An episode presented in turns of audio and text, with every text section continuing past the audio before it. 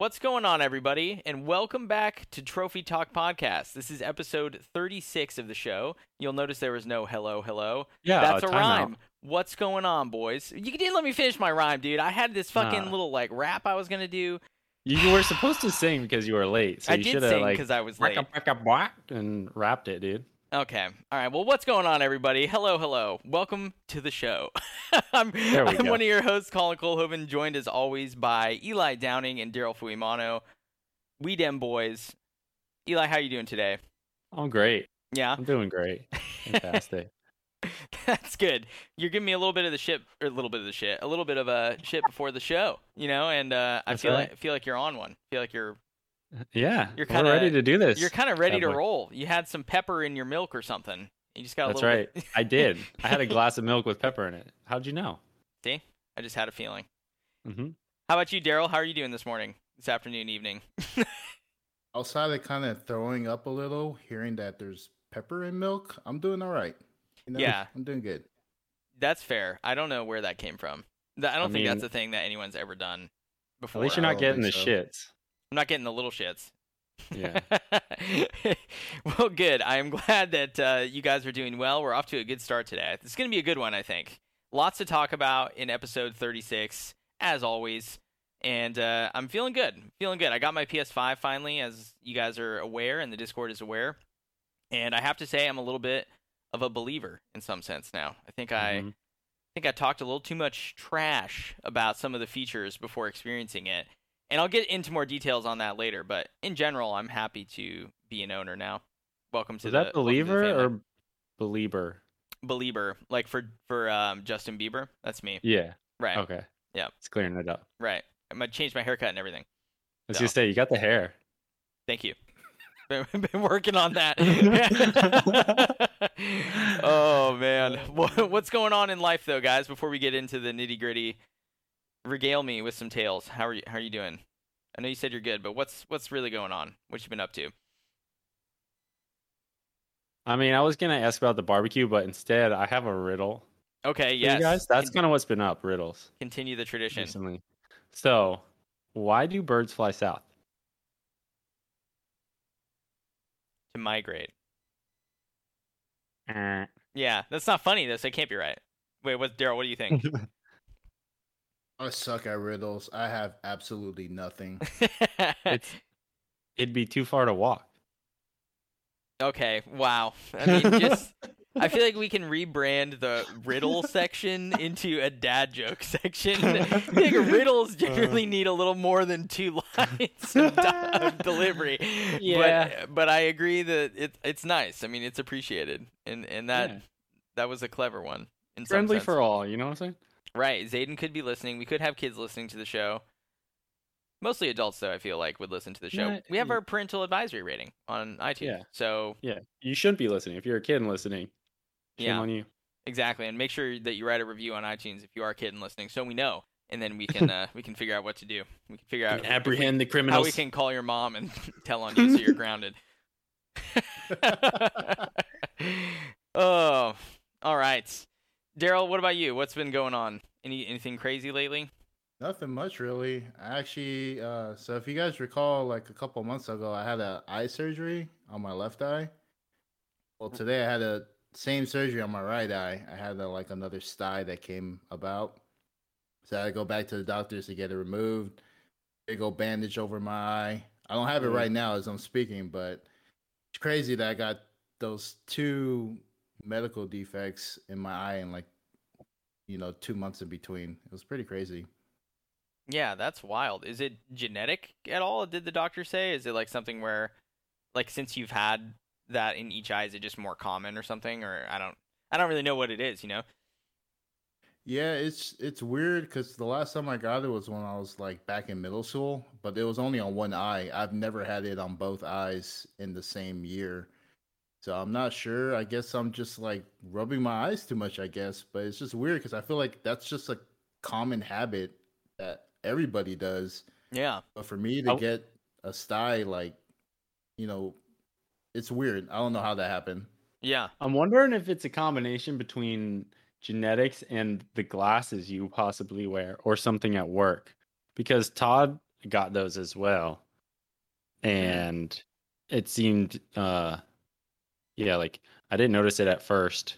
And then like he started getting them. It's around the same time you have been getting them. So I don't know. Could be. Oh, that's I interesting. Know, Colin, you wear glasses too, but you, it sounds like you've never had any of what I've just had. No, but I think Eli's point is maybe valid though, because like with the type of work that goes on in the building that you're working in, maybe you're just like around like more like dust getting kicked up or like glass being, you know, I don't know, like there's maybe yeah. some, there's gotta be something maybe.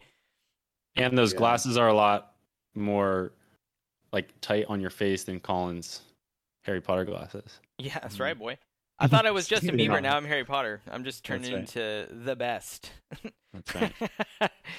But they're wow. like, they're like close and tight around the side, right? You know, mm-hmm.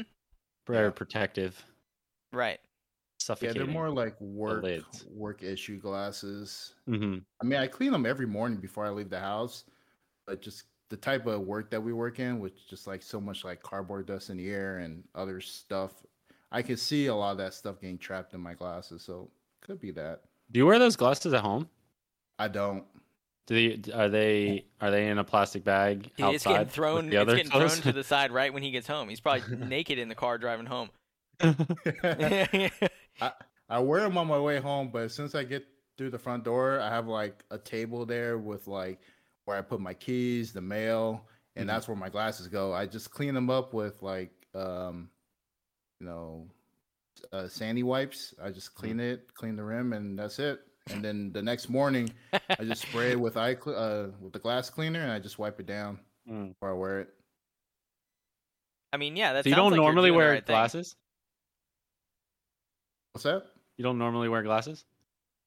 Uh, not not at home. I wear them at work. Gotcha. Yeah, that's strange. We'll have to we'll have to keep an eye on it and watch this as it develops. I feel like it's a Ooh, little nice bit of a, a mystery. What's up? Nice pun. Oh, thank you. Um, keep an eye on it. Didn't do it on purpose. I'll take it. Subconscious is kicking ass, you know.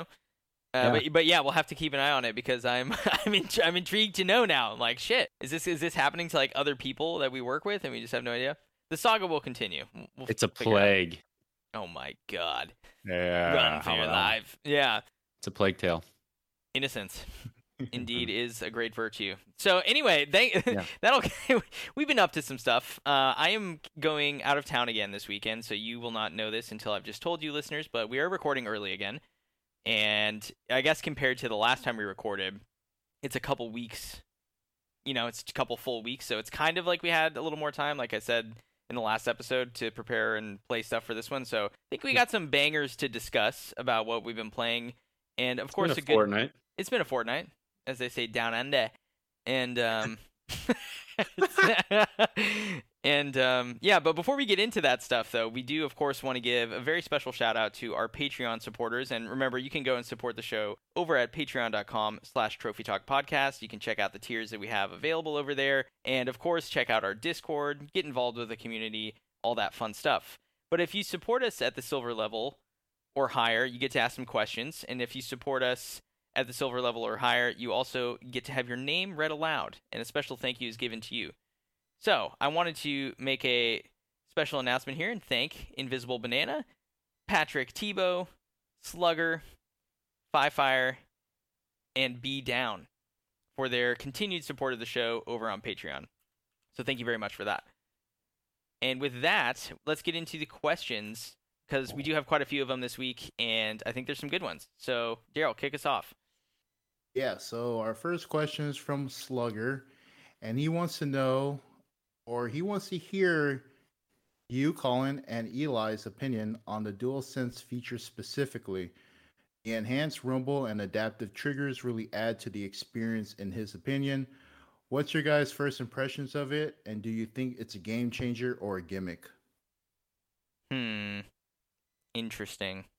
Interesting. I'm a newer adopter of the DualSense, obviously. I only uh, have had it for a few days. So, Eli, I'll let you maybe give your thoughts first, because you've probably had more time to mess with it. I kind of wanted to hear your initial, like, what's your... Oh, okay. What was your first instincts? But I know you've only... Have you only played Demon's Souls? I've played, um, yeah, Demon's Souls and Mass Effect. are the only things I've played on there. I okay. haven't tra- tried uh, Astro's Playroom yet, which I know is uh you know supposed to be pretty good for that, but can't speak to it yet. So yeah, and I don't know how much of the that stuff's really utilized in in Demon's Souls. Um, I mean, yeah. if you got to that one bridge, I think you said you got to that that one bridge in that. You can feel the shake in that a bit. Yes, and I also can tell, you know, if I'm walking with my left foot or the right foot, like the, whatever gait you have, it you can feel the vibration a little bit on that side of the controller. And mm. there's also, you know, a lot of just kind of rumbling of like when there's explosions and stuff like that. It feels a little more different than just like the one vibration setting or however many yeah. it was on the DualShock.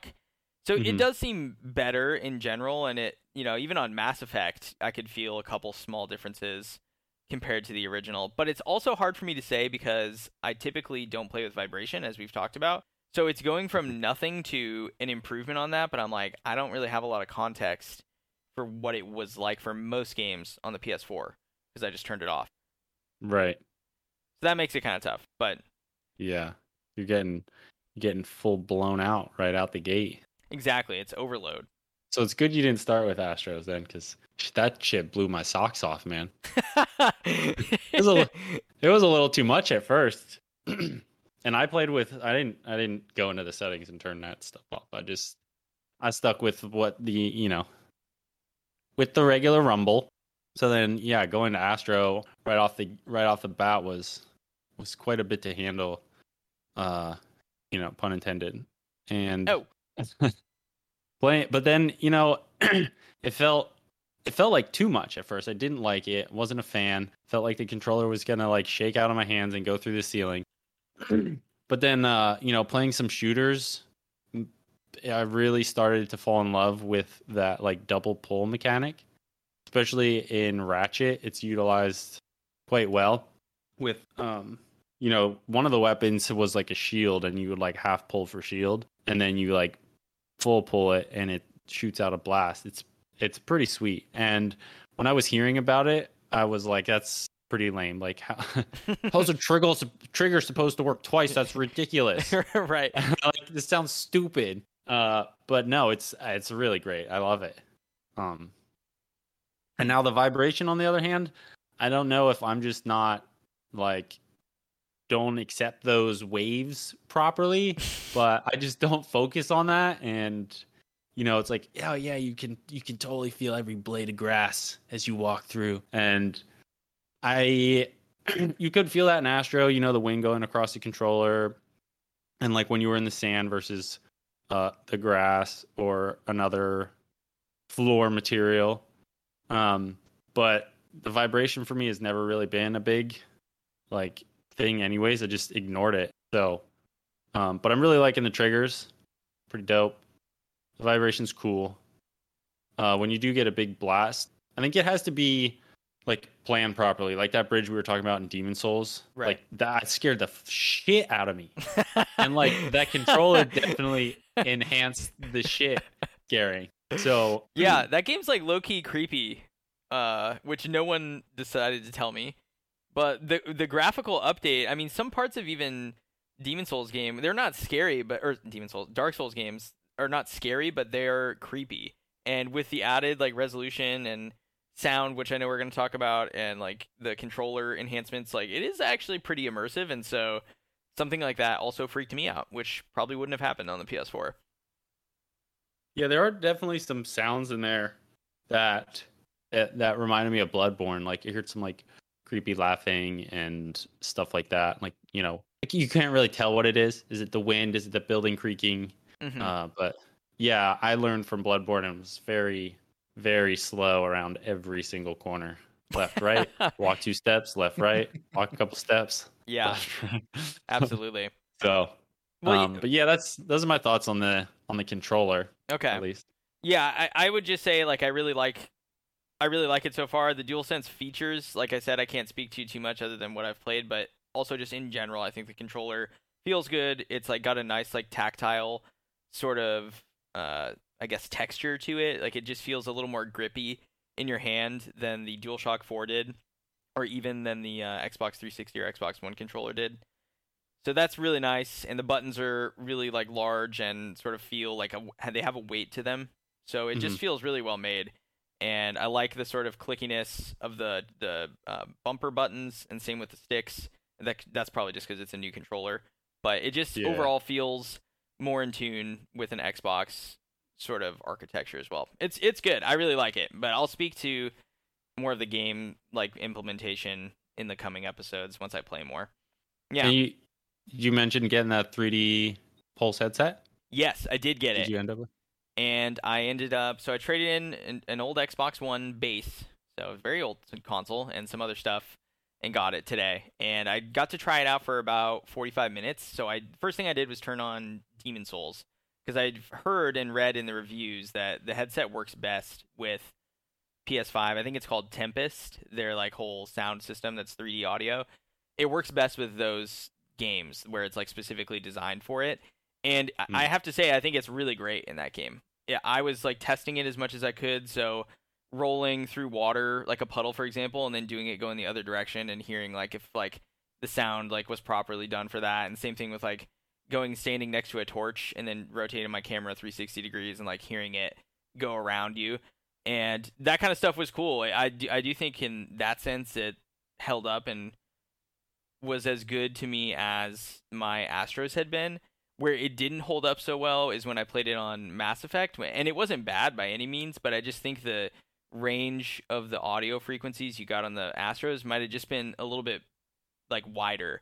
So I could hear more different tones throughout the gameplay experience, and this one just seems a little little more, I don't know, it's kind of hard to describe. It seems a little more condensed, but it's still not bad. So, oh. yeah. What, but you have them, though, too, right? Yeah, I, I, I like them a lot. I like the features on them. I have it right here. Let's see. Uh, you got power. I don't know what that is, the plug. Yeah, it's the uh, for it to go into the controller, I think. Oh, if you have a three point five, the three point five. Yep. Gotcha. And then the charging. And then there's the uh, the mute button, which is pretty cool. It works right to the, uh, I mean, it's pretty standard. Right. Like how it pops it out. Does. You can feel it. The yeah. mute button is sick on these things. Right. Uh, but then you have the, the the regular volume, and you have chat versus game audio, which is dope, dude. It's a built-in mix amp, my dude. Right, which is really, really great for party chat situations. Dope. And then I don't know what the hell this monitor thing is. I turned it on once, and it was like, oh, monitor's on. I was like, okay, I still don't, I still don't know what that means, but yeah, I'm not sure what that one does either. But the, uh, the buttons are like, right, like you said, they're, you know, they protrude out. They're like, you can actually like feel them really easily, or, and they're it's actually written underneath them in small letters what they are. Where they could have totally gone the cheap route and just made it like way more difficult to use. mm-hmm. So yeah, at first I was like, dude, these buttons like span the whole like circumference of this. It's mm-hmm. more than fifty percent of this circular earbud or whatever you call it. Yeah. And uh, I was like, dude, that's going to be so cumbersome to use. And it's been pretty good. I almost don't use the volume, though. I just turn game and chat volume up. And, you know, even if you're not in the chat, it turns still turns the volume down. So it's pretty cool. Oh, that's interesting.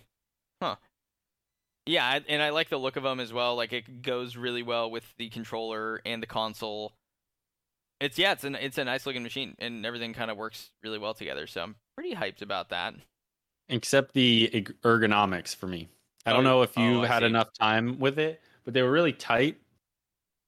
Uh, and I don't have a big old head. I don't think. I think I actually kind of have a skinnier face, skinnier head. Um, but they they felt really tight, and they really hurt my ears. And so at first I was like, oh my God, I can't believe I bought these, but I've been dealing with it. Uh, but they are pretty uncomfortable in on my head. It hurts either like the back of my ear or like depending how I shift it. Sometimes I shift it around to like, you know, oh, the back of my ears are hurting. So and you, you can slide it uh, forwards or backwards a little bit. Right. But then it hurts. Then it hurts like my actual like ear. The front of my ear, because inside the headphones they're like it's like slanted. Hmm. So the front of the headset is like very shallow, and it gets deeper as you go back. So when you have them on towards like the back of your head, then like the hard plastic of the actual speaker like hurts my ear. Okay. So I, I would suggest if you're looking at these, go somewhere to try them on.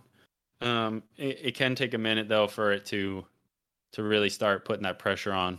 But right. I don't know if it. I could be my big old earlobes as well, throwing it off, but I, I, I don't see why that they just would sit underneath the the foam. But yeah, interesting. Yeah, mine fit perfectly. Like right when I put it put it on, and uh, I when I wore it for like forty-five minutes, I didn't notice anything. But it's possible that after like a couple hours, it would start to get uncomfortable for me too. But it seemed pretty good for me. I was pleasantly yeah. surprised. Nice. So yeah, so that that was a long-winded answer to your question, Slugger, but I hope you enjoyed, and I hope everyone enjoyed those sort of uh, initial thoughts on the headset and on the controller. Daryl, do you think you're gonna maybe look into this headset when you end up getting a, a P S five at some point? Yeah, I think so. I don't really have a good headset, so I think if I really want to get like the immersion factor, I, I might just like get a really decent headset with the P S five. Okay. Yeah. That that mix amp does sound pretty dope. I I, I would like that feature on, on the headset. And the current one I have, I can't. It's just everything's all like the same volume. I can't adjust anything. Yeah, that is frustrating for like. Does this headset work with P S four? It does. Yeah. There you go. Yeah. Or just get a P S five too, Daryl. It's gonna look weird next to the P S four, but it will work with it. Uh, where, what I haven't tried and what I think you have, Eli, is the party chat itself, like it, the quality and how you come through and sound to others. So I'm really curious to hear about that, because that is one area where I do really like my Astros. The quality of the mic is really solid. So we shall see.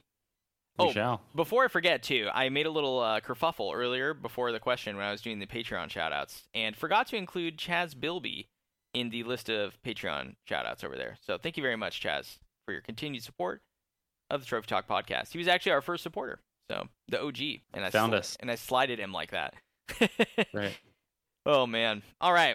Well, cool. Thank you again for that question, Slugger. And let's go ahead and get into Patrick Tebow's question, Eli. If you want to take us into that one.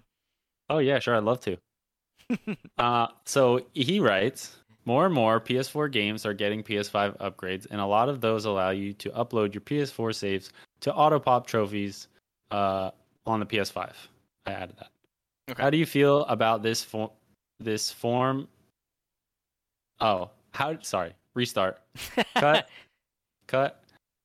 How do you feel about this? I'm not cutting it. From a trophy hunting point of view. Keys. Okay. Very nice. Thank you for that. Thank you. I'm going to start popcorning you more in this document that we work off of, because we got to work on your reading aloud a little bit. You know, it's hard. It's hard sometimes, though. It is. I did go to special school for that. So. Oh, shit. Well, now I feel horrible. Great. That's, that's it. I'm just going to go walk Colin. out this uh, second story window that I'm next to over here. Jesus uh, Christ. I missed out on technology education because I would take reading classes. Oh, man. Well, I think you, you think you figured out the technology part on your own. Yeah, yeah, I didn't. So I think we're good. Uh, but anyway, though, interesting question coming to us from from Patrick Tebow, or Pat the Trophy Hunter. So thank you for the question, Daryl. What's kind of your initial thinking here? Uh, for me, you know, I was kind of curious about all this talk about auto popping trophies. I didn't really know what was going on, but uh, Eli kind of helped clarify what all of that was, what that meant. Personally, for me, I'm not a huge fan of what's currently going on. I feel like, you know, with people auto popping trophies, especially on like games that they're like nearly there for the platinum, I think it's just gonna make like platinums worthless now, because everybody's gonna be like popping auto popping trophies now, you know? Right. Double dipping, you know. If, that, if that's if that's your thing, you know, that's cool. But just in my opinion, you know, that's how I feel. But honestly, there's an exception to that. I think there's like, you know, a couple exceptions to that, and I feel like the one biggest exception is just time. So like if like take Red Dead Redemption two, for example. That's like one hundred plus hours towards that platinum. I know for a fact nobody's going to want to invest another one hundred plus hours into that plat. So, you know, if you kind of want to boost up your trophy count, you know, why not? Yeah. That red that red that Red Dead Redemption two platinum is pretty nice to flex on people with. So getting like two of those is pretty cool. But, you know, like time is is a factor. I think like especially like if you've played a game like on your P S four, you hardly ever played it. Say you only put like two hours in and now you're playing it again, but this time around you got a P S five and you take your P S four save onto your new P S five. I think that's okay as well because you barely played a game, you barely popped any trophies. So in that scenario, I think it's okay, you know, from a trophy hunting point of view. Right. It's just what gets me is like if you're like pretty much done with the game, you've gotten most of the trophies, and basically at that point, if you're just like mopping up what, what else you need, I think that's a little cheesy in my opinion. Says the guy with the P S four. Hey, now I, I was I, I was there until very recently, so I get what I get what he's saying. I don't think my stance on it has changed much either. But what do you think, Eli? No, I still I think it's pretty lame as well. Um, but luckily, there's not a lot of games that allow you to auto pop, so it's not that big of a deal. It's not like a pandemic in, you know, the, the trophy community. And like, as far as have like, it's really kind of more of a detriment with this like P S five upgrade shit going on. Cause, uh, as Slugger n- knows well that, you know, when these P S five upgrades come out, you can potentially like not get the auto pop option, and like you can basically get stuck with like two lists. So I didn't play Doom Eternal until the P S five update came out, because if I started it the P S four version on my P S five, uh when the P S five update come out, I would have a new list on my list. Like I would it would pop a new like trophy list on my, you know, list of games. So it's really quite frustrating, and this whole like P S five upgrade thing has been like kind of really frustrating. Yeah. Um, with like this, whoa, what games have the upgrade? What games don't have the upgrade? What games have the auto pop? What games you can transfer your data, but there's not an auto pop? What games, you know, it's just so complicated, dude. There, do you have to go to the store to download a new game? Is it a free upgrade that just like goes into the game with a patch? Is it fucking this or that? Like, it's so complicated. I'm like tired of having to like research games before I fucking play them. Right. You know, like I was um like Doom one had a game, a new game, but then you had to like go into the store and click download the new game. So it was a whole new game that you had to download. Now the Division has a P S five upgrade. It runs at sixty, but it might even be on P S four. Like, I don't even know. There's so much like going around with all these different versions of games. It's so goddamn confusing. I agree. And it's adding a level of stress that like I really sh- that really shouldn't be there. They should have some kind of like delivery system that's smart. That's, oh, ho, ho, ho. The Xbox boy. Ooh, you like that? Yeah. No, but in all earnest though, it is like a good system. It'll just, if I understand it correctly, and you can tell me if I'm wrong, the Xbox that you're playing on will just like auto put it at whatever version it can run the best, mm-hmm. right? Yeah. So it's like a slider scale almost. Yeah. Dumb, dumb delivery on the PlayStation five. Yeah. It should have like a whole dumb delivery like uh tab on the storefront for all these mixed up, fucked up games. I mean, not, not that it's a. Oh, sorry. Go ahead, Daryl. See, all of what you just said, Eli, reaffirms why I don't want to get a P S five. Like, you just added to why I don't want to get one anymore. That's what I was trying to do. Thank you, sir.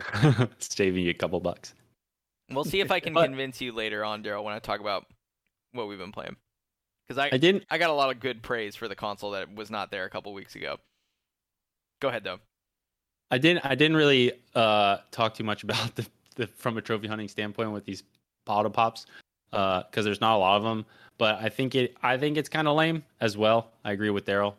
Uh, but at the same time, it's like, fuck it, you know? Sure. Whatever. I mean, it's like, it's like a minute. Sure. You're going to get one platinum and whatever, you know? Who cares? I, I do. So, so I guess a couple things, like to respond to like your larger idea about how confusing and annoying it is. Excuse me. I do agree with you. I just, and it's not that this is an ex- an excuse because it shouldn't be happening. But the one sort of like thing that won't be horrible about it is I don't think it's going to last forever or even for much longer. You know, we're sort of in this weird transition point of the console being out, and there's P S four versions and P S five versions of a lot of games. And then the ones that the games that are popular from P S four are now getting like updates and patches and stuff like that. So you're kind of in this weird like middle ground right now. I think by the time you get to, and it probably will go on for another year, but by the time you get to next summer, it's not going to be a thing anymore because it'll just be the P S five game. That's like the the version. And too bad it won't release on P S four. So at least from the first mm. and the second party, I can imagine that being the case. I think after God of War Ragnarok, which hopefully comes out in spring of twenty twenty-two, you're not going to get a first or second party game that is on both consoles. That's my guess. So if you're playing brand new games all the time. Correct. Correct. Yeah. So that's to respond to that part. But in terms of the auto pop, the question from from Patrick, uh, yeah, I don't like it at all either. I think it's like just seems so, like you said, Daryl, just devaluing to the platinums. Like it just doesn't mean anything. And we kind of have talked before about how much, you know, how annoying I should say it is that Sony doesn't seem to care about the ecosystem anyway. You know, and we're not the only podcast that's saying that. Like, I think that's just a, it's just well known that it's like, that it's not to the same standard of sort of curation and stuff as the Xbox, like, uh, achievement system is.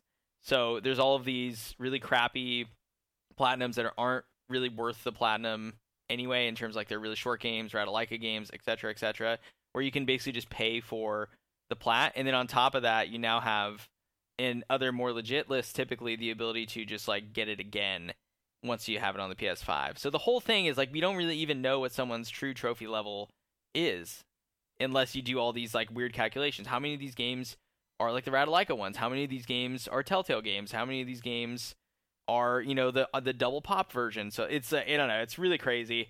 And I just, I I wouldn't personally do it unless it was like, oh, I'm at my ninety-ninth or ninety-eighth platinum and I want my hundredth to be this banger of a game and I just want to get ninety-nine out of the way.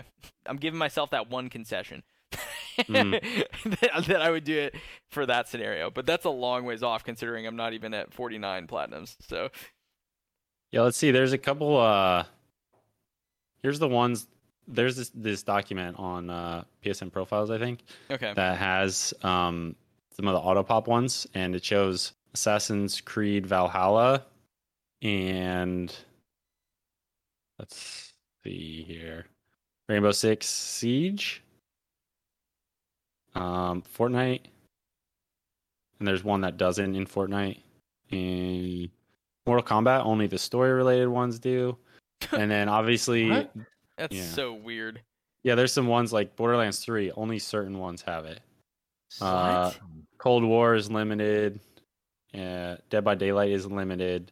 Only some of them do. Um, right, but Miles auto pops. Miles Morales. So there's so there's Valhalla auto pop.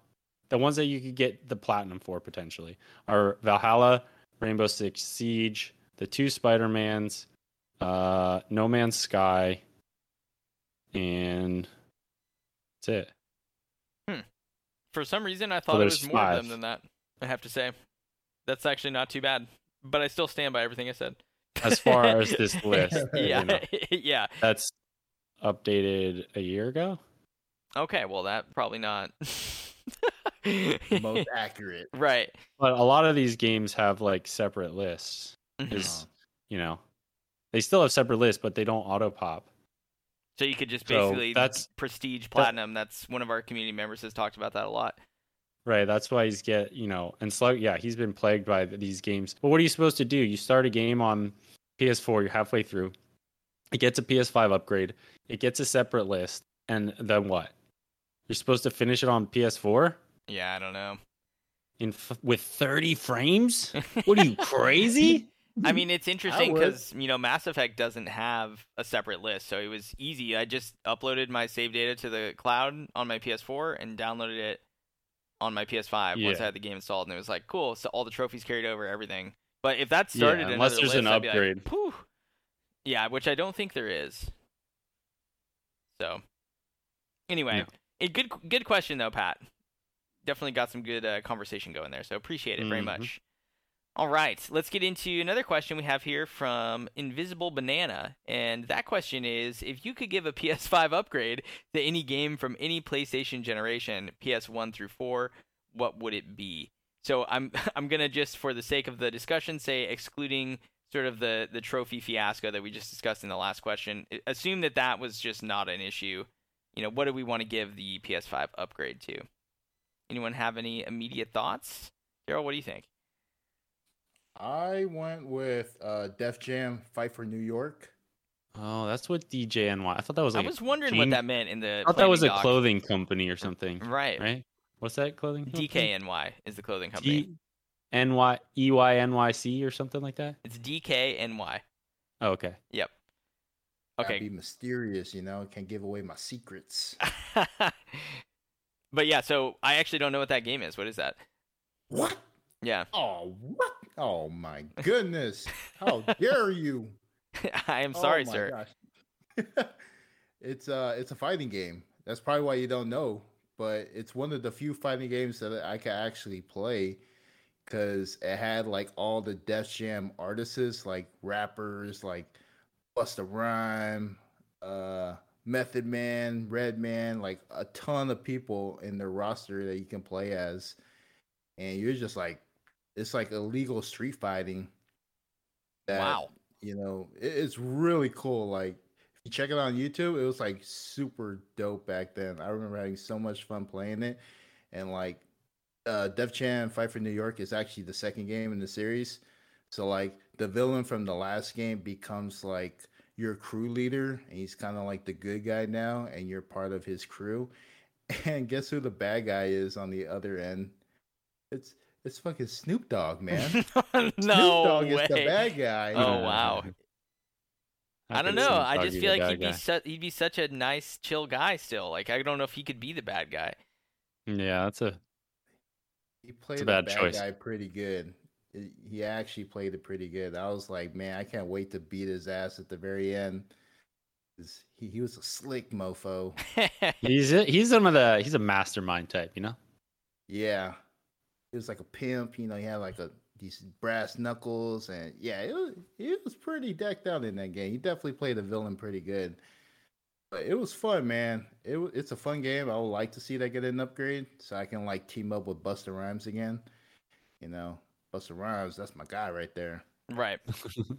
I mean, you, you he's ever, everyone's guy, you know? Ever seen him in the Halloween movie? You remember that movie? No, I don't think I have. Oh my goodness, Colin! I'm just breaking your heart right now. My God, yeah, he was in the Halloween movie. He just like he's like doing like a reality T V show, and then like they're at J- uh, Michael's house, and then like towards the end of the movie, we all think he's dead. Because, you know, black guys always die first, but he actually didn't die in this movie. Oh, and he pops out of nowhere. He's like, "Trick or treat, motherfucker!" That was classic, man. I was laughing my ass off when he said that. Oh my Busta Rhymes, man. I mean, I now I uh, I of course need to see this movie at some point. Which one of the Halloween movies was it? Like what number? Do you know? Oh gosh, I don't know. It's the one. Uh, the, I think it's like the fourth one. There's four of those fucking movies. Actually, I think there's like seven of them because there's wow. like the Rob Zombie one. I think. Oh those yeah, those are like remakes of it. Mm. Yeah, those there's, count. There's a bunch of them. Then I think there's like another Halloween coming out too. It's like Halloween Kills. Damn. All right. Well, geez. I'm just, just uh, not with it. I did not realize. I'll have to check them out at some point. Break I like me out, a good man. horror movie every once in a while. yeah. Oh, okay. I would definitely like to see an upgrade for that game. All right. That's a good choice. Nice pull there that I don't think. I don't know. I would not have. I would not have guessed that would have been your answer. I'll put it that way. That's pretty mm-hmm. cool. Eli, what about you? What do you think? Uh, well, yeah, part of the problem is fucking Sony remakes everything and then sells them to you again. So, uh, a lot of them have been done. Okay. They, a lot of the big games for me when I was when I was playing P S one, of course, I had to go back because a lot of the uh, you know, the older games are are still somewhat available, but you know, like the Tony Hawk games got remastered, Crash got remastered, Spyro's got remastered, all that shit's got remasters. But I still want N F L Blitz, a real one, not this pro version where you got to pick stupid plays and actually run them. No, I want brutality on the battlefield of football. Um, so N F L Blitz, uh, I just keep advocating for. But another one that came to mind was Driver. I don't know if you guys played that game. Uh, yeah, I played play of, I played of one of the Driver games on Game Boy. So, on Game Boy? How the fuck does that even work? I, I'm actually going to look it up. What? Go ahead and keep talking, though. Sus, dude. Work. I don't think you did. Yeah, dude. On Game Boy Color. Here we go. Oh, my. What? Yeah, here, we go. Let's see. What? Let's see. Yes, it's just you. Called Driver, the Game Boy Color version. Yeah. Oh, my goodness. Yep. He's just breaking everybody's hearts, Eli. That game was pretty good. I mean, obviously, I'm surprised. I mean, the graphics are already so great on the Game Boy Color. I don't know why it needs a remake, but all the frames you get and everything. It's crazy. Oh, wait. The other one, I think I was kind of mixing these two up. Sure you were. Was Stunt Stunt Man. Stunt Man. That's what I want. Just kidding. I, I Driver know. Was cool, but I want Stunt Man. I don't even know what that is either. I'm breaking so, more hearts. You played a stuntman. Imagine that. This is not a real game. You're making up this game. I swear to God. Yeah, dude, it's stunt amazing. Man, P S two or what? What system was it P S two. On? Okay. P S two. Holy and crap! And so, like, this is you a had to game. Like, it's a real thing. Yeah, you had to like, you like film the movie, and you had to like play through each. It was like short objective mission things where you had to like, oh, go around this turn and slide into these barrels, and then drive down the street and hit the ramp. That's you know. On the side and crash through the building. Dude, it was sick. That's pretty cool. You know what's even cooler? Yeah. There's a Game Boy Advance version of this game. Oh, there is. There no is. Way. Yeah. Game Boy, man. Yeah, PlayStation two and Game Boy Advance. Those are the platforms it came out on. Released no, uh, not, June twenty-third, dude. two thousand two. Holy moly. This isn't a Nintendo podcast, okay? I'm just saying it's kind of interesting, you know, because obviously Game the Boy superior Advance. Versions are going to be the, the Game Boy, the Game Boy ones. ones. You're right. Yeah. Right. With all the the RAM and the load and whatever else, what other buzzword? Uh, the hurt, the hertz. It's got all the hertz on the game. Oh man. Oh uh, yeah. Well, cool. But those yeah. are those are good pulls though. You guys had like solid answers. I couldn't think of something that's that obscure. Interesting. And the, yeah, with the Driver or Stuntman thing too, I was thinking Destruction Derby. Uh, which I still own, and Twisted Metal stuff. But right, they did that with Destruction All Stars as well. They, they're doing everything, man. They're taking all our ideas for this question. Yeah, they really are. So you've got to give us N F L Blitz if you're gonna keep doing everything. Do that. I can't believe that's that that has not come out. I, that seemed like a no-brainer to me. And honestly, yeah, wonder, Driver seems like a good choice too. So I'm, I don't someone, know what's going on there. Someone did try to do the whole like N F L Blitz formula. It was called uh, Mutant Football League or something like that. Okay. And it didn't do very well. For Game Boy Color, or what was it out on? I'm pretty sure that's what the specs were running at least. Yeah, twelve hertz. Oh man. You know, like one hertz monitor on my yeah, Game Boy exa- Advance. Yeah, exactly. I, I'm gonna, I'll, I'll step up to bat for the Game Boy Color, dude, and the Game Boy Advance. Those were great handheld consoles. But anyway, uh, let's see. What, what would I want to choose? I, my initial reaction was to. to do something like similar to what you guys had done and choose like one like an open world sort of like driving game. Um, I was thinking like Vice City, but I know Grand Theft Auto six is supposed to be like Vice City themed. So I think we're going to kind of get that anyway. So yeah, my, my sort of like backup answer was Gauntlet: Dark Legacy. And the more I thought about it, I think it actually would be pretty decent because a couple weeks ago at this point, um, Dungeons and Dragons: Dark Alliance came out, and it didn't really review very well. People don't seem to enjoy the initial gameplay experience because it's quite buggy and stuff like that. So I'm sure it'll get patched and eventually be decent, but that sort of filled the same niche of this four-player or three-player co-op horde-based fighting game, like action R P G. And Gauntlet really did that well back in the day. And the new one that they put out not too long ago on P S four just really wasn't that great. It sort of had a very muted color palette, and the art style seemed off compared to the older games. And it just, I don't know, it wasn't really the same thing. And so I think if they really put some effort behind it and made it its own sort of unique brand and didn't try to be so much like Diablo and Dark Alliance and stuff like that, and just made it kind of quirky and weird and all that stuff, I think it could be really fun. So, yeah, that'll be my answer. I'll say Gauntlet: Dark Legacy. Good answer. Good answer. Thank you. I think that was for the Game Boy Advance. So, survey says. Actually, I am gonna I'm gonna look it up really quick just because I'm curious. I haven't like oh thought about God, this. Dude. It's, well, hold on. It takes two seconds, dude. Right? Gauntlet. I, I know. I'm saying if this is out on. Okay, so let's see. PlayStation Advance, Two. Game Boy Advance, GameCube, and Xbox. No way, dude. Yeah. So yeah. apparently, uh, Game Boy Advance had a lot. You'd be surprised how many games had a uh, Game Boy Advance version. It was yeah. Incredible. I mean, people think P S two has a big library, but that that G B A library is gar- right. gargantuan. I mean, that's a good one to collect for if you want. You'll never run out. One way to look at it. Uh, yeah. All right. Well, thank you for that question, Invisible Banana. And thank you to all of our Patreon uh, supporters and submitted questions over there. We, of course, really appreciate it. And good content, I think, for, for all. Those are all good questions. So appreciate it very much.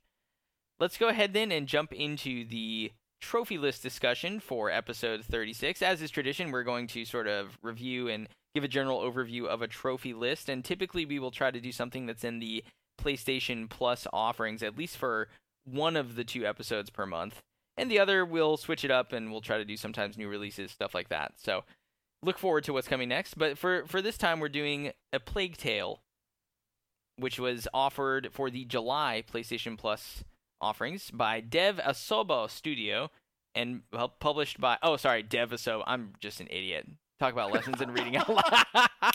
Developed by Asobo Studio and published by Focus Home Interactive. Jesus Christ, what a day.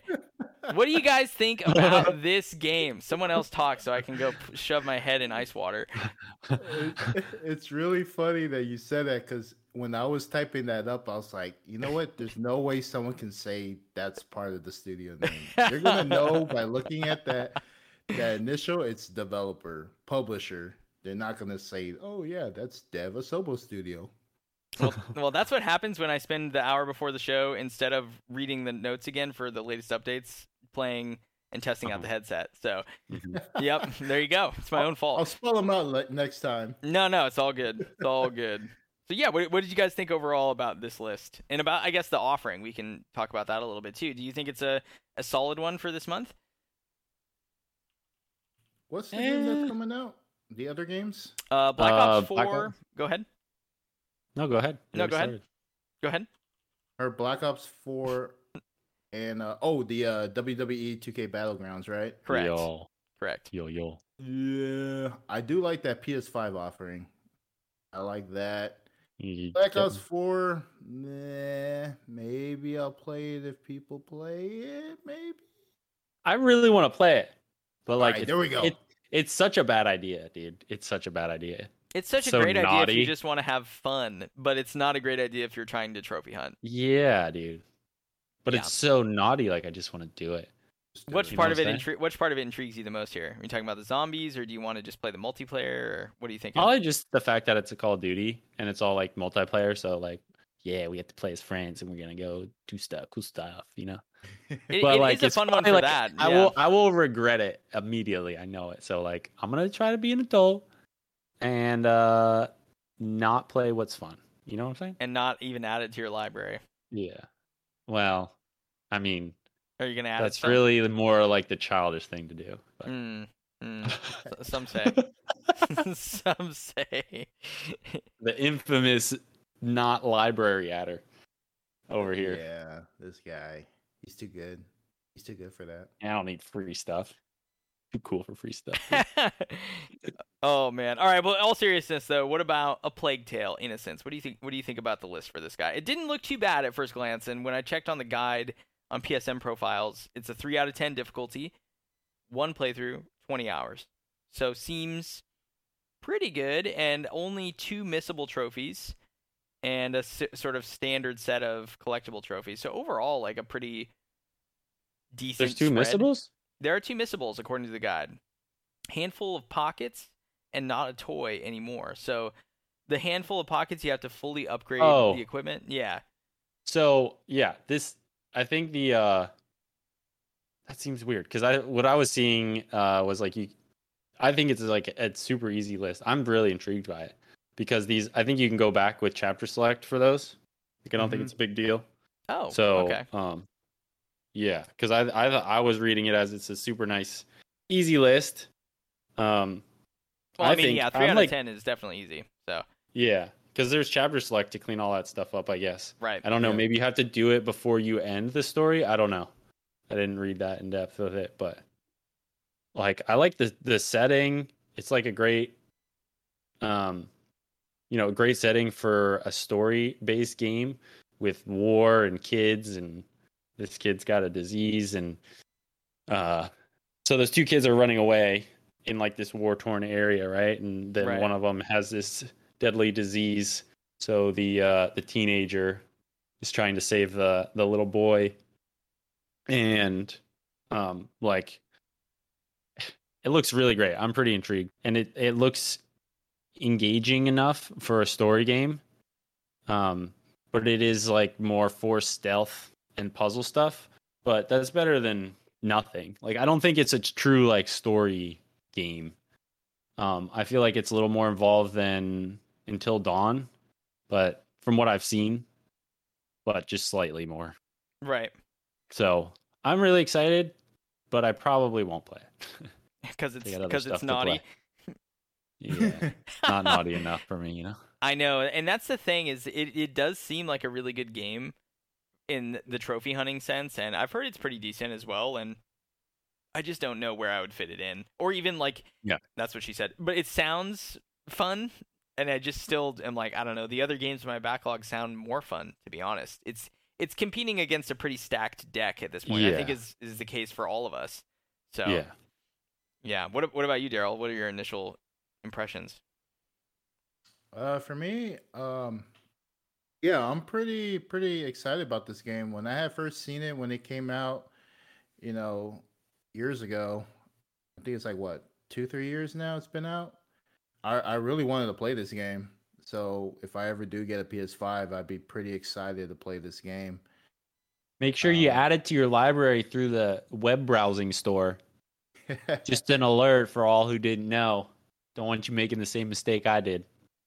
Yeah, it's a good reminder. It's a good one.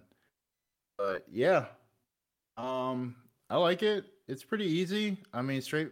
It's a pretty straightforward trophy list. I think uh, they kind of have it at like twelve to fifteen hours before you can get the platinum. Uh, trophies are pretty even. Now you got your platinum, very good. Four golds, nine silvers, and twenty-two bronzes. They're all pretty evenly, you know, according to like the point scale. Those are all pretty even. And yeah, how do you feel I about think... twenty-two bronzes, Colin? Well, you know, my distribution O C D is upset with me. Uh, I guess it's not O C D, but it's it's uh, my distribution obsession is is kind of upset here. But that's okay. You know, I need to just learn to roll with it, get over it, maybe just start focusing on the overall trophy level that I am and not even look at that stuff. Which, by the way, I don't know if you can speak to this at all, Eli, but on the P S five, just a quick little U I tangent here. I don't see the level percentage for my trophies anymore when I go to view my trophies. It's only on the app that I can see that. Like, I can mm. see the level, but I can't see how far I am towards the next one, if that makes sense. Mm. I don't know if you've noticed that as well. I have not noticed. Okay. Well, we'll keep an eye out for it. But, oh, one thing I did want to praise this game for a bit, though, was that...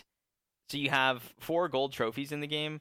Three of mm-hmm. them are for basically... Or I think three of them are for, like, the full-on... completion of either the game or collecting all of something. And I mm-hmm. think that that's uh, pretty legit. Like, I've always talked about how I like the the big collectible trophies to have a good reward rather than just a bronze for getting all of something in the game. I think it needs to at least be a silver. And if it's a gold, I'll take it. That's pretty good too. And actually preferred in most cases, unless there's not really very many of something. So yeah, I, yeah. I do like that about the game. Like the, the botanist one, for example, is a gold trophy, and there's one, two, yeah, all the collectibles are gold. Four, five, six, seven, and then eight, completing nine. The game is gold. Yeah, that's like the perfect golds in my opinion. That's what it should be.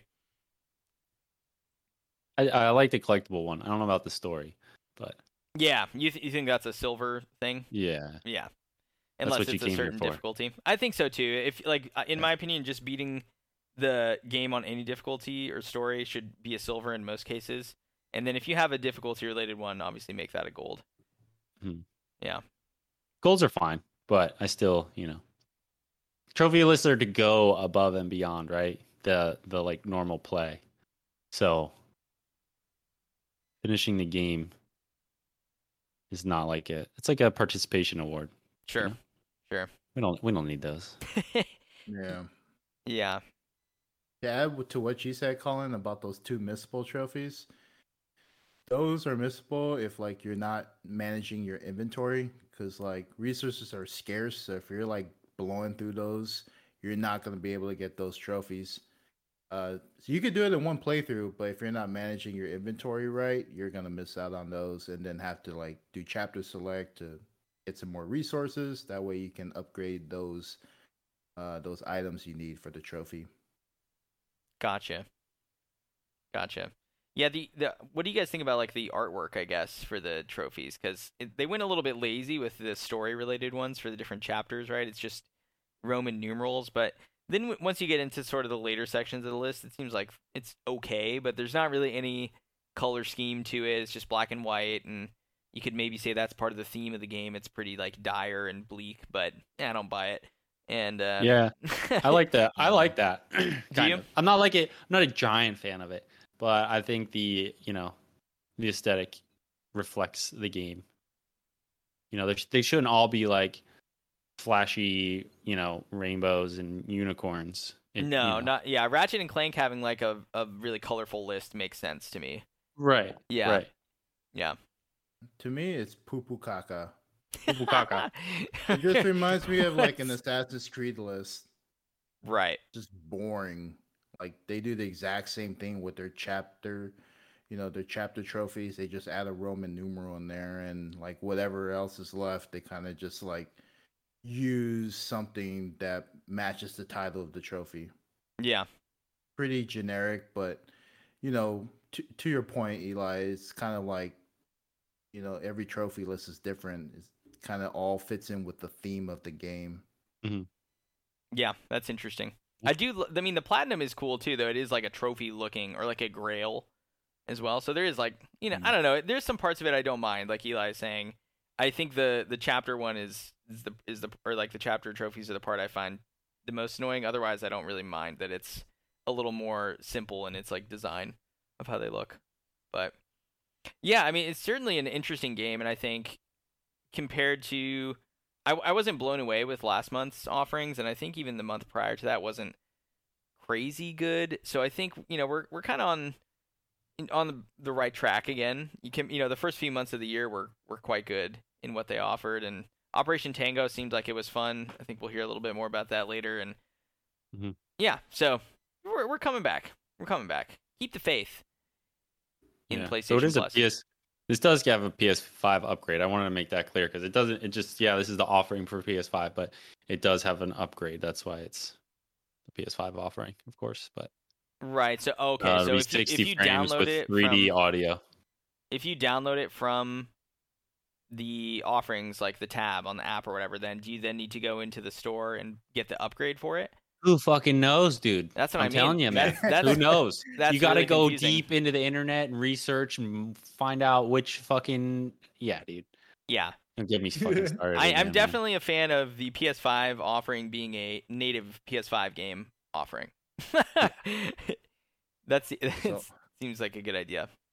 It's almost like who's gonna be the lucky one to reveal that to the world? Who's gonna take one for the team? Hmm. Is it gonna be one of you two? Wait, that reveal what? No, the upgrade. You know, right? You know, the, the upgrade for this game. Who's gonna be the one to, to reveal that to the world? Yeah. Yeah. Where do we find this out? Tell us, please. Please. Well, we'll find out on, uh, in a week. Indeed, we will. For listeners, in a couple days. Or you might already have it. Yeah, yeah you might. Who yeah, knows? Exactly. Who knows when you're listening to this exactly. But, um, yeah, we are, again, we're recording early, but by the time you hear this, it should be a few days. And also, it's important to note we're recording early again. The reason I bring that up is because the games were just announced today as far as what the PlayStation Plus offerings were for this month. So it's very fresh right now that we're taking a look mm-hmm. at this game. Mm-hmm. Yeah. And and taking a look at these games, uh, we kind of talked about Black Ops, but the W W E two K Battlegrounds does not have a platinum. It does so, not. Does not. Oh, interesting. I thought someone in the Discord said it did and it looked pretty easy, but maybe they just meant the one hundred percent looks easy. Yeah, it is. The uh, the list is pretty easy apparently, but there is no platinum. Got it. Got it. It's like seven hours, two out of ten or something like that. But is it really worth it if there's no platinum? If you can't auto pop it to the P S five, what's the point, you know? Sure, sure. Okay. okay. I like this. I like this. We're, we're, Three we're, out of ten, seven saucy. hours. Feeling saucy. That's right. Cool. Well, let us know what you think about the game, listeners. And if you're in the Discord, leave your thoughts there about what you think about the list and A Plague Tale. I think some people seem pretty excited overall about the offerings for this month, other than Black Ops. That was a pretty contentious one, just because we all know, again, your your spidey senses just start tingling if you're a trophy hunter. Yeah. When you see that offering, you're like, oof, man, that is a big commitment. It'd be it's mm-hmm. like when they offered Black Ops three, right? And I'm like, I oh my God. I am not. But interesting yeah. that they are offering the Treyarch Studios Call of Duty games as the the free ones, right? So I wonder if at some point, what would be the real banger is before the new Call of Duty comes out this year, that they offered Cold War for free. Oh, yeah, right, dude. That would be the thing for the P S five version. Well, maybe Modern Warfare. Could we get that? Well, Modern Warfare isn't uh, Treyarch. That's my, that's my point. Black Ops three oh, and Black Ops four are Treyarch. Treyarch. Yeah. Uh, yeah. So. I mean. They give us maybe, Black maybe, Ops two. Maybe in a couple of they years. They give us Black Ops two next. I'm calling it. Yeah, right. I mean, that one's still sixty dollars, so I mean... Well, it's the P S three one. I don't even think there's a P S four yeah. version. Yeah, unless you could, you have to upgrade it to the P S four, and then you have to upgrade your P S four version to the P S five version. That's how you'll uh-huh. do it. Top three list, baby. Right. Oh, very good. You guys have anything else to add about A Plague Tale before we move on to what we have been playing? I got nothing else. Okay. No. Sounds good. All right, well, let's get into it then, because we've been playing quite a bit, and based on our planning document, it looks like we've we've got a lot to say. So, Daryl, why don't you regale us with your tales? Yeah, sure. I do have a lot to say about this game. So, in the last couple episodes, I have been playing Ghost of Tsushima. Well, I finally played Ghost of Tsushima. It's platinum number forty-one for me, and mm. I... did it in sixty-two hours according to Exophase. Um, I don't think that's accurate though. Like, oh, let me check. Just from my full playthrough, because when I did play this originally, I spent like ten hours of it on lethal, but then uh. I did a entirely whole new playthrough. So it might have been like fifty hours, give or take. You know, just doing everything the game has to offer. If you're going for the platinum, I think it took me like fifty hours.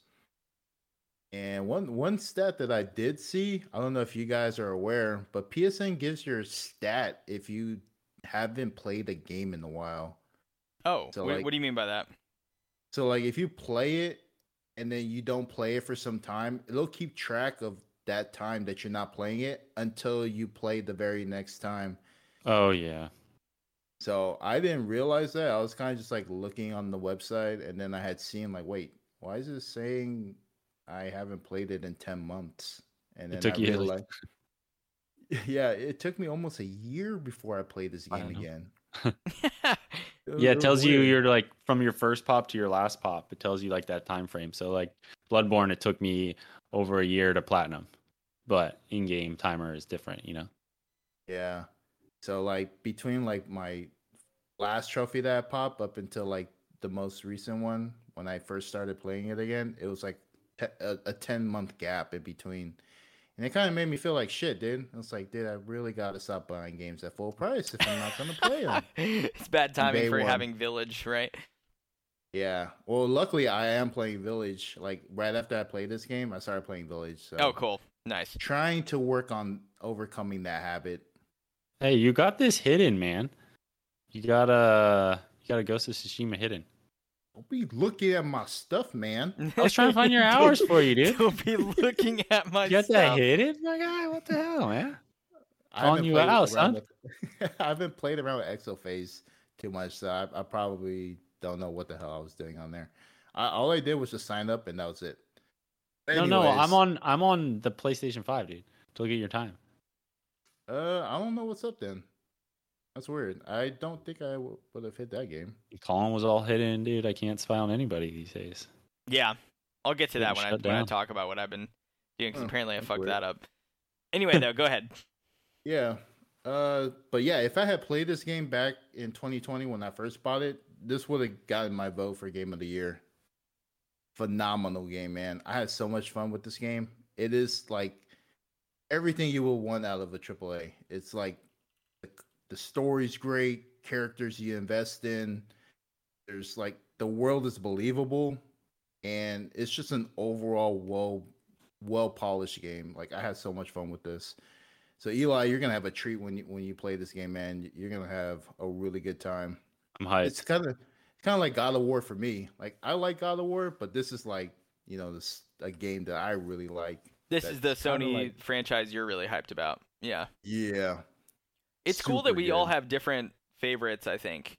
I just wanted to say real quick, like, if this is, you know, your kind of crown jewel for them, and you have God of War for Eli, or Bloodborne, I'm not sure, and then for me, it's definitely Spider-Man, so it just kind of gives us a diverse take on the first-party offerings. Mm-hmm. Yeah. Yeah.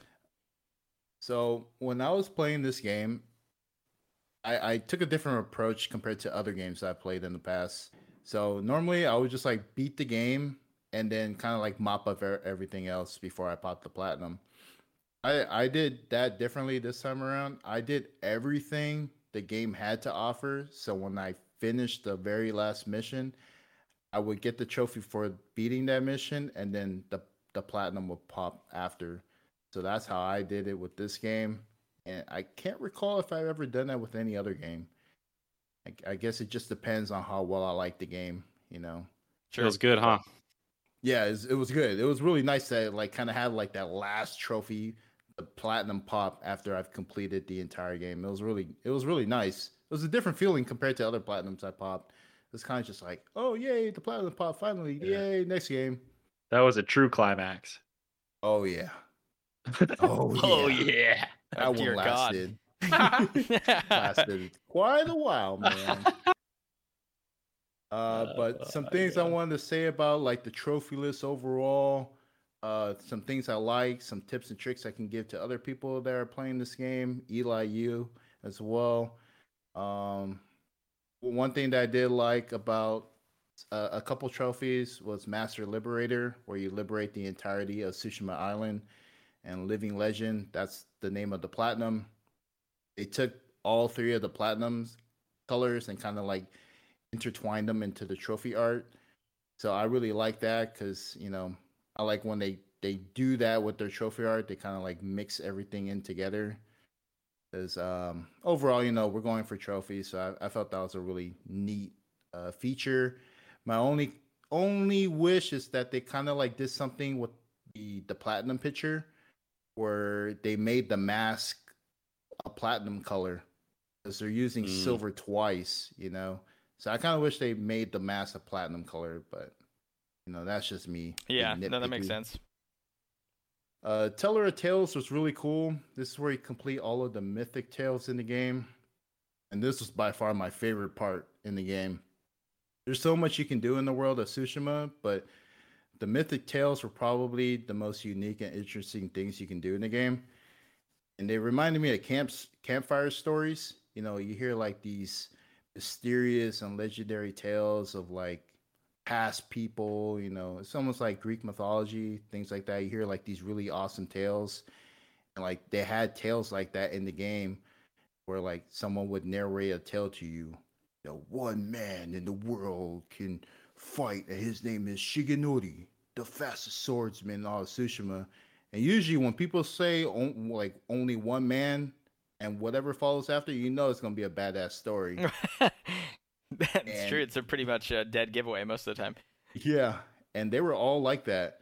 They were all really cool. Like during the narration, they actually had like a live, like, um, like a live cinematic going on. So like you will see things unfold as the person was narrating.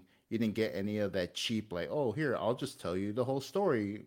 You know, here, we're going to give you a visual of the story while I narrate. I thought that was a really cool touch. Because it kind of like made the story like feel alive, you know? And I really like that. And some of the perks behind those tales is that you get a lot of weapons, or you can get attacks that, you know, can benefit your, your character. So it, it made it worthwhile to, to go after those tales. They're not part of the story. They're not required, but they are for the trophy. So it, it makes sense to pick those up. Sure. Uh, the next trophy was Body, Mind, and Spirit, where you have to complete all the hot springs, haikus, Inari shrines, and bamboo strikes. I also had fun going after these. I felt that they were really cool collectibles to go after. They do provide a little bit more context to the story. Like, for example, the haikus, you know, you go to these pretty beautiful locations throughout the world, and you get options to like come up with poems. And I actually took my time when I was going through the haikus. You know, I just want I didn't like click through them just to like get them over with. I actually like picked things that made sense, and like, you know, I had fun with it. Hot springs were another cool touch. It wasn't just like finding the hot spring, going in the water, and then just like watching a little cutscene. You actually can pick different um, different options to where Jin Jin uh, can reflect on, like things that have happened in the story, you know, events that have taken place, or encounters you have with other characters. He'll reflect on those, and you can get a little bit more information out of that, see how he's feeling, things like that. The Inari shrines were probably my least favorite in the game because they were just boring. At the very beginning, they were fun. You know, I had fun following the fox, and he was like leading me to the shrine. I was like, oh, this is cute. You know, I'm following this this cool fox. But it became repetitive, and I, I really didn't enjoy doing it so much. That's interesting because it was like one of the touted things about this game that I was hearing a lot when it came out was like, oh, it really changes the way that you explore the map and how you look and think about where collectibles are and stuff like that. So it's interesting that you like enjoyed it, but you still got sick of it, even with the change, you know? Yeah, it got boring real fast. I just felt like, you know, if I'm looking for a collectible, why do I need, you know, a an fox. animal to show me where it's yeah, to, to tell me that. I can go find it myself. Sure. You know? But you know, that was like minor things. Like overall, the game's still great. Um, the haikus and the hot springs. This is one where I thought the game glitched on me, because when you like when you clear up a region, so like after you've liberated a region of like all the Mongols, the entire region will be visible. So all the fog of war will be gone, and you can see all the collectibles that are left in that region. So you can see the haikus and the hot springs and all the other stuff. But at the very end, I was missing one haiku and one hot spring.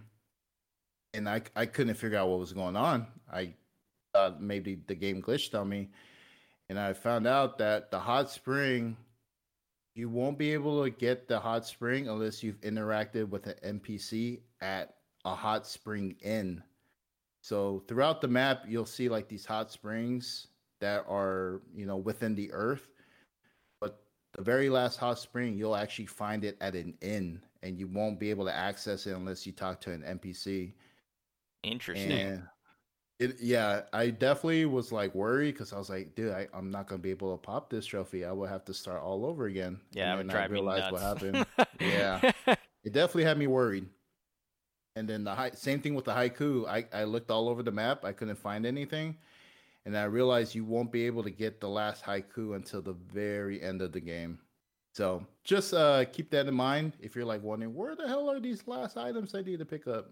Mm-hmm. You know, you, you just have to uh, interact with a few with an N P C or wait to the very end.